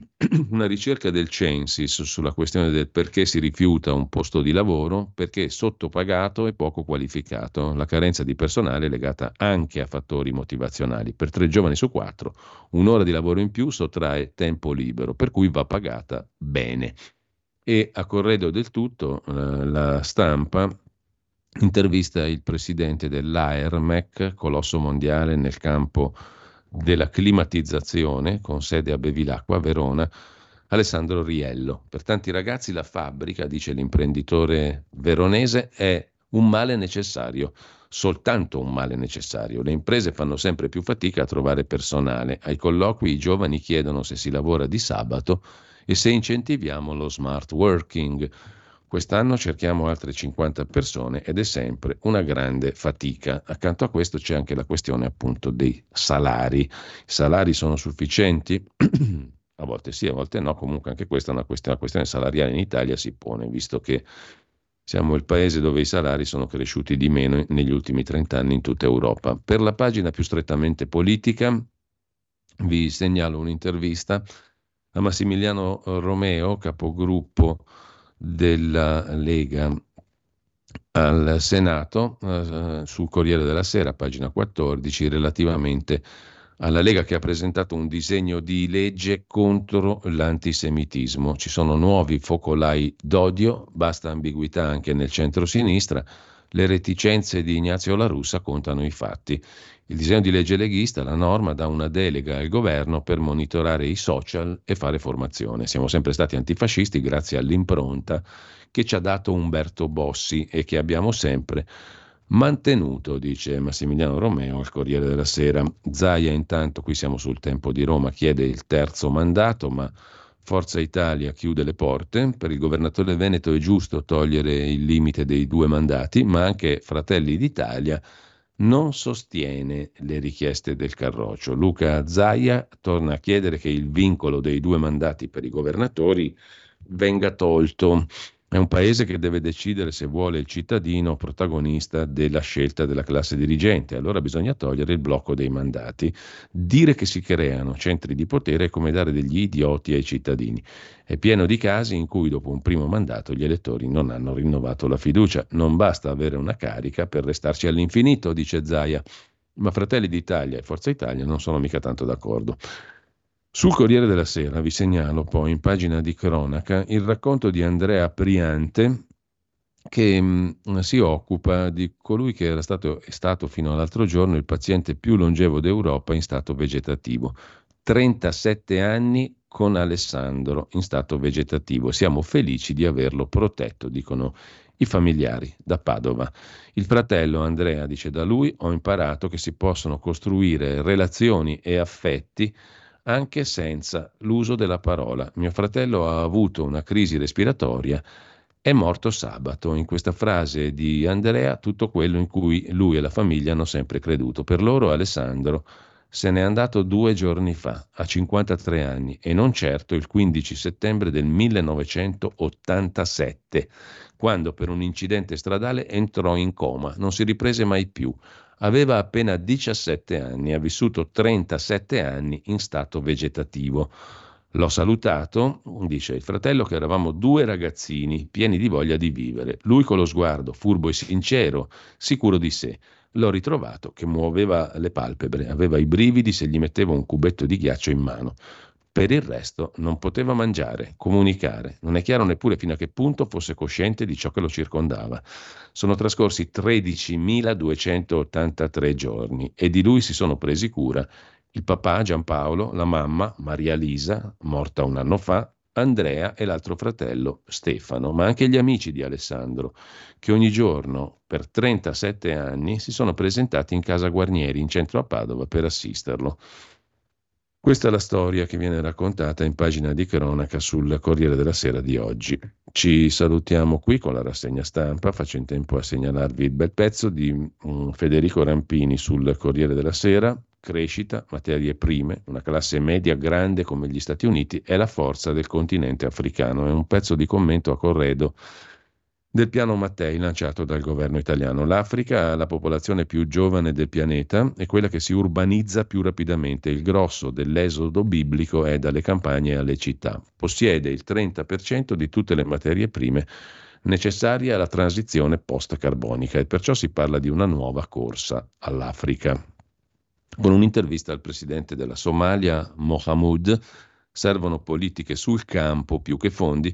Il conflitto nel Mar Rosso sta facendo tornare i pirati. Comunque sulle ricchezze potenziali dell'Africa si sofferma Federico Rampini, che nota anche una cosa: 330 milioni gli africani che compongono la classe media con potere di consumo, pari a un quarto della popolazione, una classe media grande come gli interi Stati Uniti, quella dell'Africa Chiudiamo qui la rassegna stampa, tra poco con noi Riccardo Molinari per il cui Parlamento del lunedì e poi alle 9.15 Carla De Bernardi con la grande città. Stai ascoltando Radio Libertà, la tua voce libera, senza filtri né censure, la tua radio.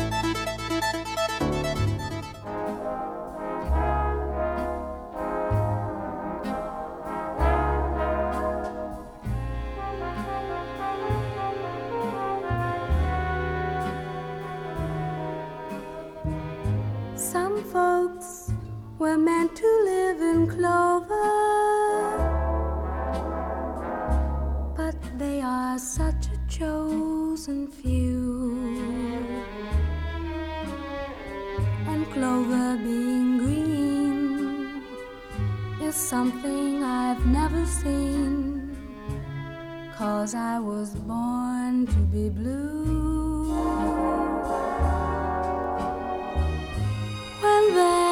yellow moon above me.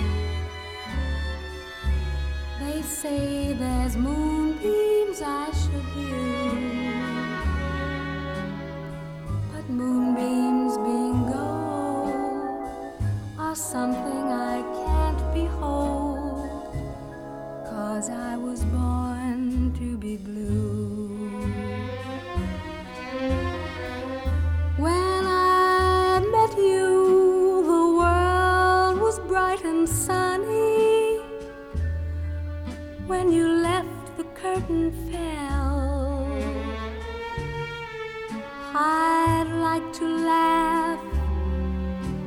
nothing strikes me funny now.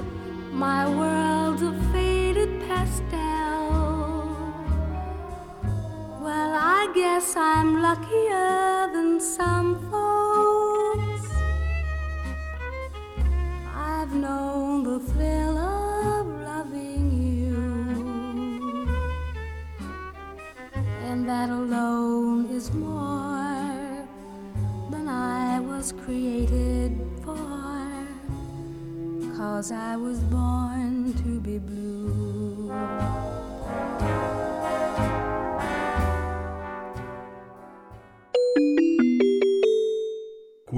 Parlamento.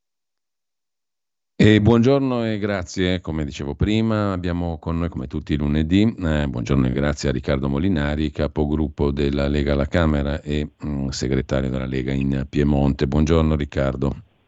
Buongiorno. Allora, questa settimana i lavori dell'Assemblea che cosa prevedono di rilevante? Entriamo subito nel calendario della Camera. Beh, allora, questa settimana abbiamo diversi diciamo, provvedimenti il primo sarà la conversione in legge del decreto eh, sul super bonus, quindi le nuove regole sugli incentivi, sugli incentivi fiscali, poi c'è eh, un provvedimento eh, sul riconoscimento mh, del, della figura del maestro della cucina italiana, quindi diciamo, viene istituita questa maestro dell'arte della cucina italiana, questo, questo premio, insomma, questo riconoscimento culinario culturale Dopodiché sarà la relazione della Commissione Affari Europei sullo Stato dell'Unione, come c'è tutti gli anni. Avremo poi la mozione di sfiducia su Sgarbi, che continuiamo a portarci avanti da un po' di settimane. C'è poi una proposta di legge della Lega, che è il testo unico eh, sulle rievocazioni delle manifestazioni storiche, eh, che è stata portata avanti dal nostro collega Caparvi e da altri, insomma, altri deputati della Lega. C'è poi una, una mozione sui lavoratori affetti da malattie oncologiche, eh, insomma direi che e poi in ultimo in coda, ma sicuramente non riusciremo a farlo questa settimana, c'è la terza lettura della mia PDL, quella sulla istituzione di una commissione d'inchiesta sul Covid-19 che è stata approvata alla Camera l'anno scorso, adesso è stata approvata dal Senato, ora mm. è stata in commissione alla Camera e torna in aula alla Camera. Bene, questo è il quadro di, di sintesi. Su super bonus eh, mh, che cosa possiamo dire sul decreto agevolazioni fiscali che in pratica contiene anche la questione del super bonus? Ma sì, fondamentalmente quello che era uscito uh, dopo Natale, nel senso che mm. ci sarà una mini proroga per i redditi più bassi e per i condomini, quindi per chi ha 15 15 mila euro di reddito e appunto ha i lavori non terminati in un condominio, in quel caso resterà, diciamo, sarà una proroga delle misure del 110, e per gli altri diciamo che si eh, scendono le percentuali di contributo, ma soprattutto non c'è più la cessione del credito, che era poi il, il grande problema che ha ingenerato il debito del super bonus, cioè il fatto di poter cedere i crediti ha generato eh, un, un, mercato diciamo, di questi crediti che si è saturato e sull'aspettativa di poter cedere il credito ci sono famiglie che non avevano la capienza fiscale necessaria per scalare il credito dalle proprie tasse che si sono fatti diciamo, convincere e si trovano ora con un problema enorme perché eh, lo Stato ha dato molte proroghe, sono trovati molte soluzioni, sono stati allungati i termini per finire i lavori, ma il punto è che se questi crediti nessuno li compra e non si può pretendere che lo Stato risolva questo problema, perché quel credito sono comunque soldi che poi lo Stato dovrà tirare fuori, cioè sono mancati incassi eh, da parte dello Stato.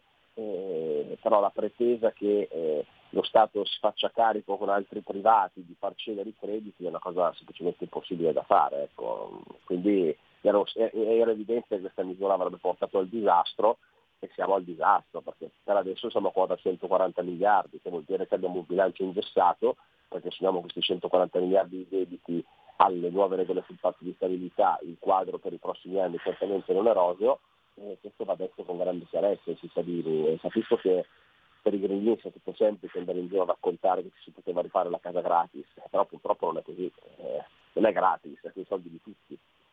Quindi purtroppo termina questa, questa vicenda.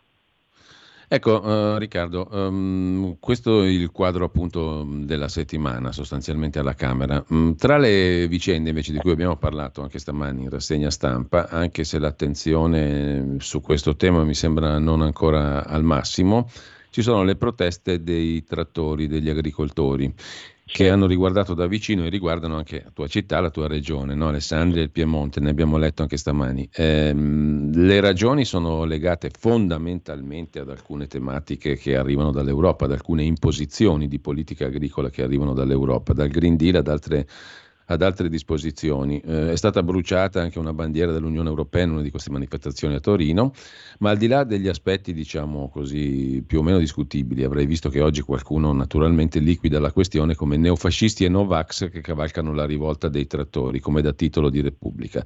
L'amico Carlo Cambi invece sulla verità fa un'analisi molto più ragionata delle ragioni di fondo che hanno messo in movimento questa, il comparto agricolo. Uh, secondo te è una protesta destinata a durare per motivi sostanziali? Ma guardi, infatti fascisti, Novax direi proprio di no, anche perché quantomeno per quelli qua in Piemonte posso dirvi che ne conosco tanti di questi agricoltori, tanti sono anche amici e tanti sono anche elettori della Lega, quindi certamente non stiamo parlando di fascisti, Novax, eh, n- nulla di tutto questo. Eh, sono diciamo, agricoltori che tra l'altro alcuni fanno parte delle associazioni sindacali, altri in qualche modo sono critici verso le associazioni, ma stanno facendo per quanto riguarda almeno qua ad Alessandria eh, una, una protesta assolutamente pacifica, oggi saranno ascoltati dal prefetto. Eh, io purtroppo non sono potuto andare al presidio questo fine settimana perché sono a casa con l'influenza, quindi sarei voluto andare sabato, è andato il nostro assessore regionale all'agricoltura a incontrare questi agricoltori, è anche intervenuto. E la protesta, io comunque però insomma, con alcuni di loro mi sento ecco, quotidianamente perché sono, alcuni sono anche amministratori locali dei paesi del territorio, quindi sono tutta gente che per lo più conosciamo e ripeto hanno delle istanze assolutamente corrette, cioè dicono quello che dice la Lega da sempre sull'agricoltura, che purtroppo c'è un sistema europeo che sta distruggendo il comparto primario. Sono delle regole che stanno soffocando l'agricoltura e oltre a questo c'è un'Europa che non tutela il mercato dei prodotti agricoli, perché anche la questione dei prezzi che rende di fatto eh, non conveniente, cioè non sostenibile il produrre determinati beni per i prezzi che hanno, faccio un esempio quello del grano, no? quello del grano è un esempio emblematico, eh, qua da noi la piana alessandrina è diciamo, la, zona, la, alta, la, la, città che produce più grano in proporzione al territorio che ha Alessandria in Italia, no? quindi la bassa padana. Ecco, eh, voi sapete che dopo la crisi in Ucraina eh, c'è stata una richiesta da parte del governo e dell'Europa di riprendere a produrre grano eh, a livello europeo perché dobbiamo tornare a essere in qualche modo autosufficienti e non importare più grano dalla Russia. Questo ha, ha, comportato che tanti agricoltori, tante aziende sono tornate a produrre grano, salvo poi che l'anno dopo, quando governo era pronto, sono crollati i prezzi e nessuno ha garantito a queste aziende che hanno investito in questa materia, perché lo Stato ha detto di farlo, di poter quantomeno recuperare i costi del loro lavoro. Ecco, hanno ragione a essere incazzati, certo che sì, e questo è un, è, un, è un, esempio, ma poi potremmo parlare delle cose che sappiamo già a memoria, le politiche green, il fatto che si pagano le aziende per non produrre, il fatto che si impedisce di usare i trattori inquinanti, li si obbliga a comprare dei trattori che costano tantissimo e poi non li si fa usare. Cioè, insomma, hanno, hanno, ne, hanno, ne, hanno, da vendere di ragione, hanno anche qualche ragione di polemica con il governo centrale, eh, una questione su tutte è quella dell'IRPEF agricola, io infatti su questo ho presentato un emendamento a mille proroghe che è in discussione in commissione in queste, in queste settimane perché questo, purtroppo questo governo non ha rinnovato la sospensione del pagamento dell'IRPEF sui terreni agricoli e questo per molti agricoltori che da anni non pagavano questa tassa e si trovano a doverla pagare è un grande problema. E, insomma i problemi sono tanti, oppure ci sono mm. aziende che chiedono la sospensione dei mutui con le banche perché quest'anno la produzione del vino è stata, è stata scarsa, insomma i problemi sono tanti, vi posso garantire che quelli che conosco io non sono certamente facinorosi, ma è tutta gente per bene che ha dei problemi reali e che si è arrivata, visto tutta gente che lavora e che vorrebbe fare altro fuorché andare in piazza, se si è arrivati a fare dei presidi fissi, eh, a fare la, la, sfilata in città con i trattori, andare dal prefetto è veramente perché non ne possono più. Eh, quindi è, è, qualcosa che credo la Lega dovrebbe ascoltare e anche perché, ripeto, sono doglianze, sono lamentele che noi conosciamo bene e di cui siamo sempre stati portavoce, quindi massima solidarietà e vicinanza a questi agricoltori. Ecco, tra l'altro viene da dire che per fortuna c'è un governo in Italia che non è fatto di gente abituata al calice dello champagne ma all'odore del letame, no? Quindi le richieste di questi agricoltori saranno prontamente raccolte, trasformate in azione politica presumo. Ma guarda, come ti, come ti, ho detto, una parte della protesta è anche contro l'attuale governo. La, la questione dell'IRPEF agricola è sì. una, una, questione dove temo che purtroppo non saremo ascoltati. Ecco, da, dalla risposta che la Premier Meloni ha dato un question time in aula la settimana scorsa, temo che gliela stata essere segnata. Eh, certamente la Lega eh, queste posizioni le terrà, eh, a volte abbiamo qualche difficoltà a discutere con il Ministero dell'Agricoltura, eh, insomma, io ritengo che quello fosse un Ministero dove sarebbe stato meglio ci fosse un leghista, ma perché la Lega ha sempre seguito questo argomento, perché la Lega rappresenta quella parte del Paese dove l'agricoltura è, è diciamo, eh, una realtà economica, sociale eh, di prima importanza, ecco, quindi penso che oggi come oggi sì, certamente c'è il Ministero dell'Agricoltura con cui si può dialogare, eh, ma che insomma, si, possa, si, possa, e si debba fare di più e sarà nostro compito cercare di far sì che il governo ascolti e faccia di più. Bene, eh, questo è un tema. Eh, un altro tema che invece mh, mm, mi sembra sia stato anche questo messo un pochino in secondo piano e quello relativo alle questioni europee nel loro complesso. Insomma, eh, le, la campagna elettorale per le europee mh, mm, mi sembra che sia partita mh, mm, in maniera ancora forse troppo presto, no? tu sei molto più esperto di me Riccardo, però è partita non, per esempio non citando i problemi che vengono fuori anche dalla protesta agricola e le questioni di fondo, ma più che altro diciamo come una sorta di sondaggio e per certi versi l'ha messa in quei termini anche il Premier Meloni. No? Eh, tu ne, come la vedi? Non ho capito, eh, è considerato un sondaggio che cosa? No, le elezioni europee sono, sono ah, viste okay. più come una sorta di, di conferma, certo. di sondaggio di conferma delle attuali preferenze, certo. piuttosto che come un uh, momento per discutere alcune questioni di fondo, no? non soltanto le questioni poste dagli agricoltori, ma penso anche alla finanza pubblica, alle regole del patto di stabilità, tante questioni di sostanza eh. che poi condizionano la vita politica e economica dei singoli paesi, in primis il nostro, quello di cui più ci interessa ovviamente. Hai perfettamente ragione, infatti tutto il dibattito sui giornali, sulle europee, eh, vertono sul fatto se la Meloni si candida o no, se la Schlein si candida o no, ma se si candida la Meloni quanti voti in più prenderà Fratelli d'Italia e quanti ne toglierà la Lega o Forza Italia.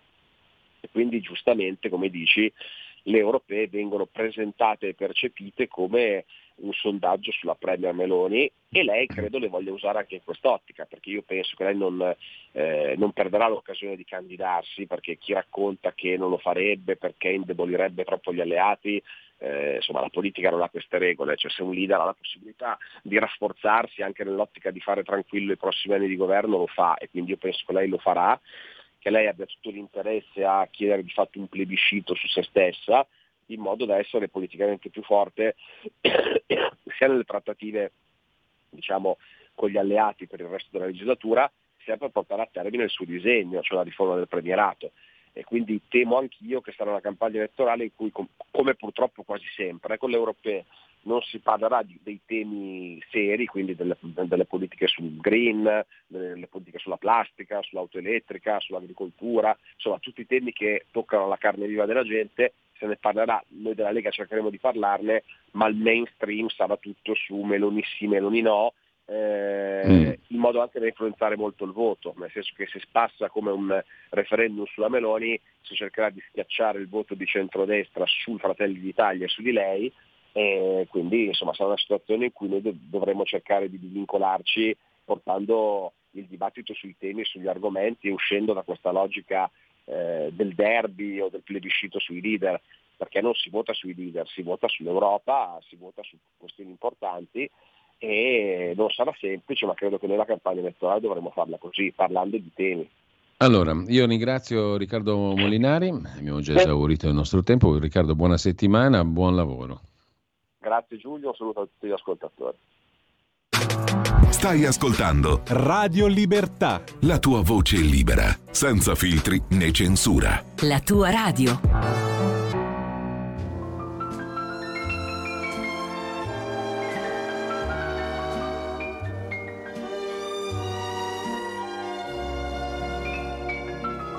Oh, la belle vie, sans amour sans souci, sans problème.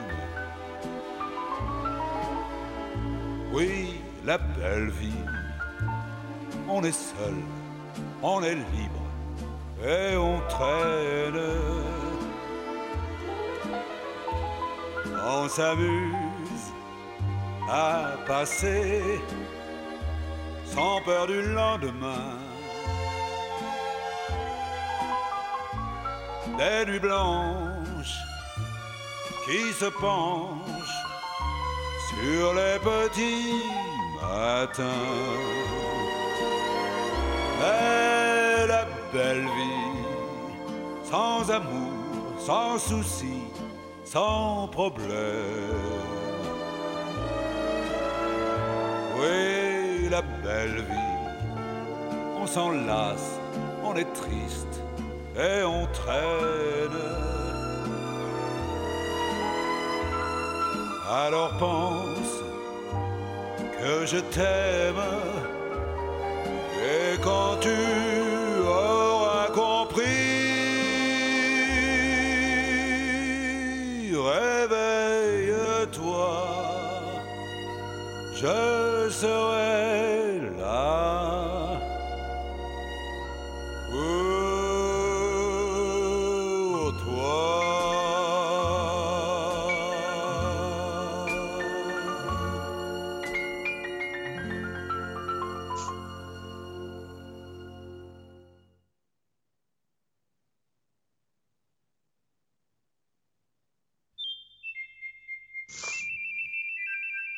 Va ora in onda La grande città con Carla De Bernardi. Si può vivere anche a Milano, nel cuore della città. C'è tanta gente in giro per le strade, c'è tanta elettricità, sia tutto portata di mano. Non si scappa dalla realtà. Ma alle 4 del mattino Milano diventa un posto molto strano. Allora rieccoci qua in diretta, tra l'altro velocissimamente, il calendario musicale 29 gennaio ci ha portato oggi 1932 alla data di nascita eh, nel New Jersey di Beverly Kenney, cantante jazz americana deliziosa, l'avete sentita prima in Born to be Blue, che morì giovanissima, a 28 anni nel 1960. 29 gennaio del 1933 nasceva a Parigi Sacha Distel, cantante francese o crooner che dir si voglia, famosa la sua versione di Raindrops Keep Falling on My Head, qui abbiamo sentito però squisitamente in lingua francese la Belle Vie. Due robe d'antan che più d'antan non si può, e invece torniamo nel presente con Carla De Bernardi già collegata con noi eh, per la grande città, il nostro appuntamento attraverso eh, i luoghi fisicamente percorsi dalla nostra Carla della città di Milano. Buongiorno Carla innanzitutto. Buongiorno, buongiorno. Come allora, state? Tutti bene? Bella raffreddata, ti vedo. Che non passa più. Passa, passa, non ti preoccupare Carla, passa tutto, passa anche la tosse, è roba di stagione. Sì, Poi adesso c'è, c'è, anche un bel freddone adesso in questi giorni, quindi... Sì, sì, fa freddo, vabbè, è anche inverno. Nebbia, è tornata la nebbia, hai fatto caso? Sì, ieri sera ero fuori per una questione di famiglia, vabbè, una menata di famiglia, di quelle che capitano la domenica sera mentre stai guardando la tv e stai pensando di andare a letto, invece ti arriva la telefonata, corri, corri, c'è un'emergenza. e quindi mi sono ritrovata nella nebbia però era bella la nebbia stanotte, devo dirti, molto bella. La scighera, no? La scighera, esatto, ma ormai è diventata una cosa quasi strana. Esatto. Rara. E, sì, sì, rara, rara. Ascolta, allora oggi cominciamo a parlare del, di Lambrate, che mm. Lambrate mm. è un quartiere, come al solito sapete bene, ex comune, eh, vastissimo e che ha delle cose meravigliose e quindi non ce la facciamo in un quarto d'ora, te lo dico già, eh? me la prendo comoda perché se no correre a dire troppe cose finisce poi che, che ve le dico male. Allora, Lambrate da cosa prende il nome? Eh, Giulio? Dall'Ambro, presumo, dal fiume Lambro. Dall'Ambro, che era un fiume talmente bello e talmente pulito eh, che si diceva un tempo char come l'amber, cioè chiaro come il lambro. Oggi non si può più dire, da, da, tanti anni non si può più dire. No, non si può più dire, lo sappiamo. Eh, il Lambrate è un quartiere molto vasto, eh, tra Loreto, la stazione di Lambrate, l'Ortica. Eh, quindi io sono partita da ehm, Santa Maria al Casoretto, Santa Maria La Bianca al Casoretto, in piazza San Materno, dedicata alla eh, Maria Bianca della Misericordia e che è chiamata Bianca per distinguerla da Santa Maria Rossa che abbiamo visto a Crescenzago, se tu e gli ascoltatori vi ricordate. Quindi là c'era Santa Maria Rossa, questa è Santa Maria Bianca e poi nel 600 in zona Loreto c'era anche Santa Maria Nera dedicata alla Madonna di Loreto che tutti sanno che è, di, che è scura, no? che è nera. Adesso la Madonna di, di Loreto è stata spostata in una chiesa in via Giovanni la Palestrina, quindi la si trova ancora lì, sempre in zona Loreto. Eh, però ehm, la, la, chiesa Santa Maria Nera non c'è più.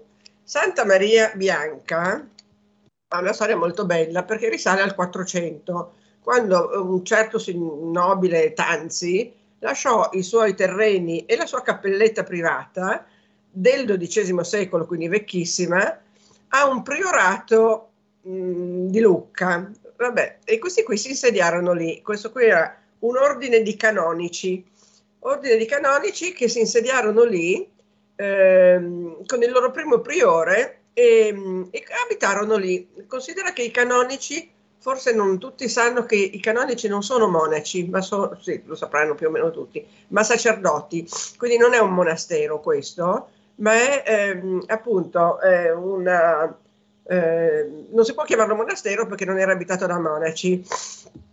Eh, naturalmente, come succedeva all'epoca, vennero i grandi signori, visconti di Sforza, eh, diedero il loro, il loro, contributo e nacque questa bellissima chiesa che ha, tuttora ha le stesse caratteristiche appunto del, de, dell'epoca in cui è stata costruita, facciata a capanna tipica, davanti c'è un bel eh, sagrato e aspetta un attimo che devo prendere un fazzoletto, scusami. Vai tranquilla Carla, il bello della diretta. Ho dimenticato, eccomi qua, scusate, non sono indecoroso. No, ecco, normale diciamo. Eh. Ripartiamo, ripartiamo. Ehm, e ehm, come si dice, poi fu restaurata nel, tante volte, ma insomma c'è ancora questo bellissimo aspetto in mattoni, eh, facciate in mattoni a capanna un bellissimo sagrato da cui entri nella chiesa. Dentro devo dire che è molto bella. Quando io sono andata a, a visitarla mi aggiravo cercando le cose che avevo letto sul web, no? la, il mio metodo è sempre questo, leggere sul web in articoli, in siti, perché ci sono siti bellissimi sia di Lombardia Beni Culturali che di altre, di altre istituzioni che ti raccontano eh, le chiese, i palazzi, eccetera. Mi sono letta tutto quello che c'era da leggere, ma naturalmente poi devi andare a verificare. Quindi sono andata eh, a Casoretto e mi sono messa a girare cercando le cose che avevo bisogno di descrivere. E mi si è avvicinato a un certo punto un signore piccolino, eh, no, no, il signore piccolino era a Crescenzano, no, no, mi si è avvicinato a un certo punto il, il parroco, credo che fosse il parroco, anzi lo era, eh, se non ricordo male si chiama Don Enrico, il quale mi ha detto signora cosa sta facendo? Perché sai, mi aggiro col mio taccuinetto, le, le, faccio le mie foto e chi ha eh, occhio lungo e giustamente il parroco è casa sua mi ha visto che giravo eh, così eh, senza, senza, pregare, cioè non ero lì a fare, a fare eh, come devota. E allora è venuto a dirmi, ma signora cosa sta facendo? Dico, guardi, sto facendo questo e questo. Ah, bene, bene, bene. Allora mi ha portato a vedere il, cro- il chiostro. Il chiostro che è un chiostro a uno, non è un chiostro quadrato. Poi mi ha portato a vedere la sala eh, capitolare, dove eh, sono venuti fuori a un certo punto due ehm, quando hanno fatto i restauri, sono venuti fuori un Carlo Borromeo e un Federico Borromeo vestiti da, eh, da cardinali o da arcivescovi che siano, direi da cardinali. Eh, mi ha fatto vedere tutte delle cose che ovviamente non avrei visto se, se non avessi incontrato lui. Eh, la chiesa ha delle cose molto belle, c'è un affresco del 446 ehm, una vergine adorante con Gesù bambino, bellissima perché è vestita di un abito bianco e oro, ha i capelli lunghi e, e, adora questo bambinello che è eh, sdraiato nudo nel, nel, nell'erba e sopra di loro c'è un cielo procelloso, quindi è un'opera veramente molto particolare. Poi ci sono tante altre opere che adesso non vi sto a descrivere, ma eh, se andate lì e poi se andate lì soprattutto col mio libro le trovate tutte. E, ehm, e, ehm, e ci sono tante altre opere antiche. Eh, insomma, eh, vale veramente una visita. Tra l'altro, quando eh, uscirà il libro, lo porterò sicuramente a Don Enrico perché è stato talmente, talmente gentile con me che sicuramente glielo porto. Anzi, quando esce il libro dovrò fare un po' il giro delle sette chiese, come si usa a dire, perché, eh, perché ci sono tante persone che mi hanno aiutato e quindi voglio che tutte loro abbiano eh, il libro dove c'è scritto quello che hanno fatto per me, perché poi io li cito eh, tutti per nome, Don Enrico, il signor Vittorio, tutti i, i, pensionati che mi, che mi, hanno illustrato una certa cosa, eccetera. Venendo via da Casoretto, ho preso la via Ampere e nella via Ampere c'è un'altra chiesa eh, interessante da visitare, che è tutt'altra cosa, eh, Giulio, sì. perché è una chiesa, San Luca, fatta da Gio Ponti. Ah. Allora, Gio Ponti ha fatto svariate chiese importanti a Milano. Eh, la chiesa di San, eh, come si chiama, in via Paolo Giovio, San Francesco al Fopponino, che è qua dietro casa mia, che è bellissima. La chiesa dell'ospedale San Carlo, San Luca, sono tutte chiese che hanno proprio la, la si vede la mano di Gio Ponti. Tra l'altro una curiosità è che Gio Ponti si faceva chiamare in diversi modi, aveva molti pseudonimi, eh, Archias, Artifex, Tipus, insomma era, era un, tipo, un tipo Tipus che, che, che, si divertiva anche con gli pseudonimi. La chiesa di San Luca è, eh, non è molto grande, anche lei ha la sua classica forma a capanna, che è la forma tipica delle chiese lombarde, cioè le chiese lombarde, non solo, eh, non solo quelle lombarde, ma quelle lombarde hanno tutta questa caratteristica di avere il tetto a capanna ma questa chiesa è ricoperta invece che di mattoni o di altri materiali, eh, siccome è una chiesa eh, degli anni, direi degli anni 20, guarda, no, no, no, no, scusami, del 58, stavo dicendo una grande stupidaggine, del 58 ehm, lui l'ha ricoperta di tesserine di gress, che era un uh, materiale che lui usava spessissimo, l'ha usato anche per un padiglione al Politecnico, eh, in altre occasioni, eh, tesserine di Gress a punte di diamante. E quindi ehm, questa chiesa da fuori è molto caratteristica e queste tesserine a testa di diamante sulla facciata formano un disegno a croci ripetute. Sulla facciata, quindi esternamente, su una mensolina, c'è San Luca. eh, di solito il santo a cui è dedicata la chiesa è all'interno, invece in questo caso Gio Ponti l'ha messo all'esterno.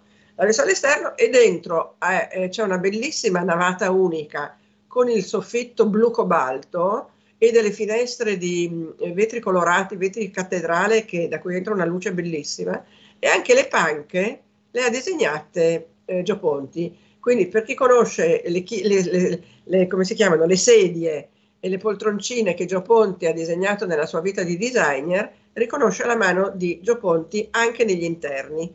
E quindi mh, andate a Casoretto, prima Santa Maria Bianca e poi San Luca.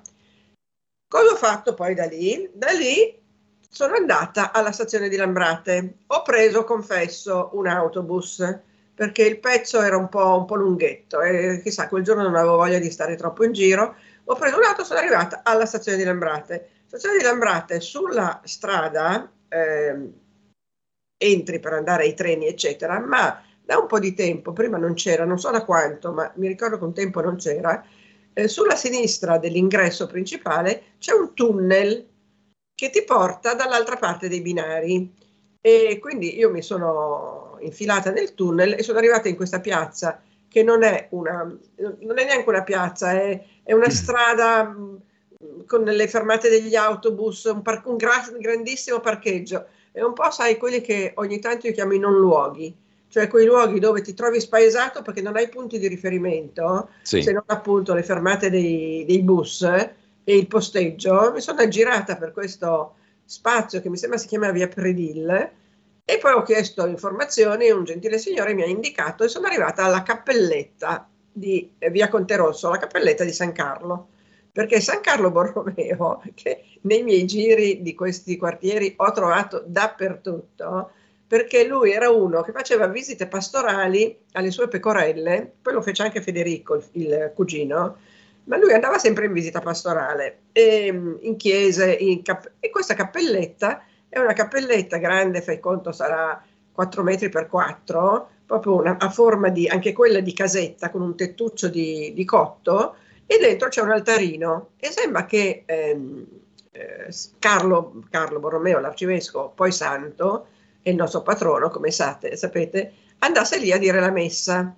Eh, t- perché lì? Perché aveva una casa di famiglia, i Borromei, i Borromei che era una famiglia potentissima, come ho scritto nell'altro libro, nel, nella storia di Milano. I Borromei non erano di Milano, erano di San Miniato, però quando arrivarono a Milano crearono praticamente un, un, un loro feudo cittadino e anche in campagna, e un esercito loro avevano, insomma erano persone importantissime, ricchissime e potentissime. Palazzo Borromeo a Milano è stupendo, è proprio un esempio di architettura civile gotica da perdere la testa.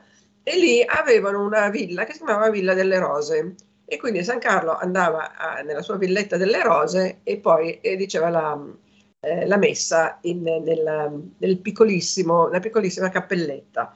La Villa delle Rose non c'è più, ma al suo posto c'è una RSA, mi sembra del San Raffaele, è rimasto il portale, quindi vedi che dietro c'era qualcosa di imponente.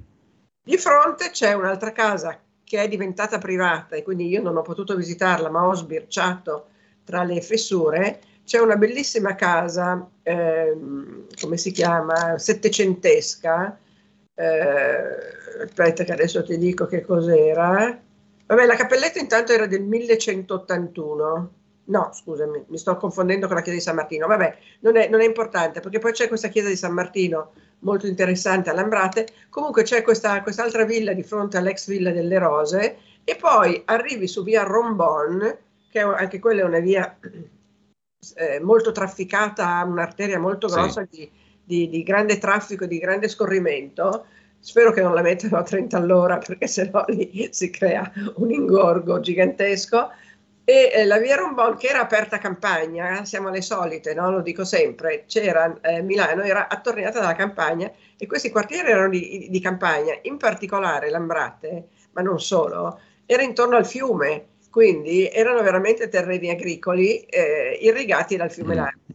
Su via Rombon c'è questa bellissima, poi con questo credo che chiudiamo, sì. questa bellissima villa Busca Serbelloni, che è una villa molto, molto carina, molto semplice, con un portico a tre arcate coperte di glicine. E ehm, sono entrata perché ho trovato il cancello aperto, poi ho visto una signora seduta eh, a un tavolino di ferro, ho detto, beh adesso questa mi caccia via perché sono un'intrusa, invece questa gentilissima mi ha raccontato tutta la storia di Villa Busca Cervelloni, dove, curiosità, e poi chiudo, ha sede la eh, Noah Guitars. Noah Guitars è un'azienda che fabbrica eh, chitarre di metallo, eh, ambitissime da tutti, sembra che ce ne abbia una, Bruce Springsteen, eh, tutti quei, quei, quegli artisti lì della, della, grande musica mondiale, hanno tutti una Noah Guitar. Nella Noah Guitar lavora la figlia di questa signora che è la proprietaria della Villa Busca Serbelloni e quindi è per questo che, che ha lì la sede, la, in una, mi ha fatto vedere gli uffici con una grande biblioteca di legno, insomma, un posto molto molto fascinoso. Beh. Con Villa Busca ci fermiamo e ripartiamo da Villa Busca lunedì prossimo. Allora, grazie Carla, buon lunedì, grazie mille, davvero. Buon lunedì anche a te, buon lunedì a tutti.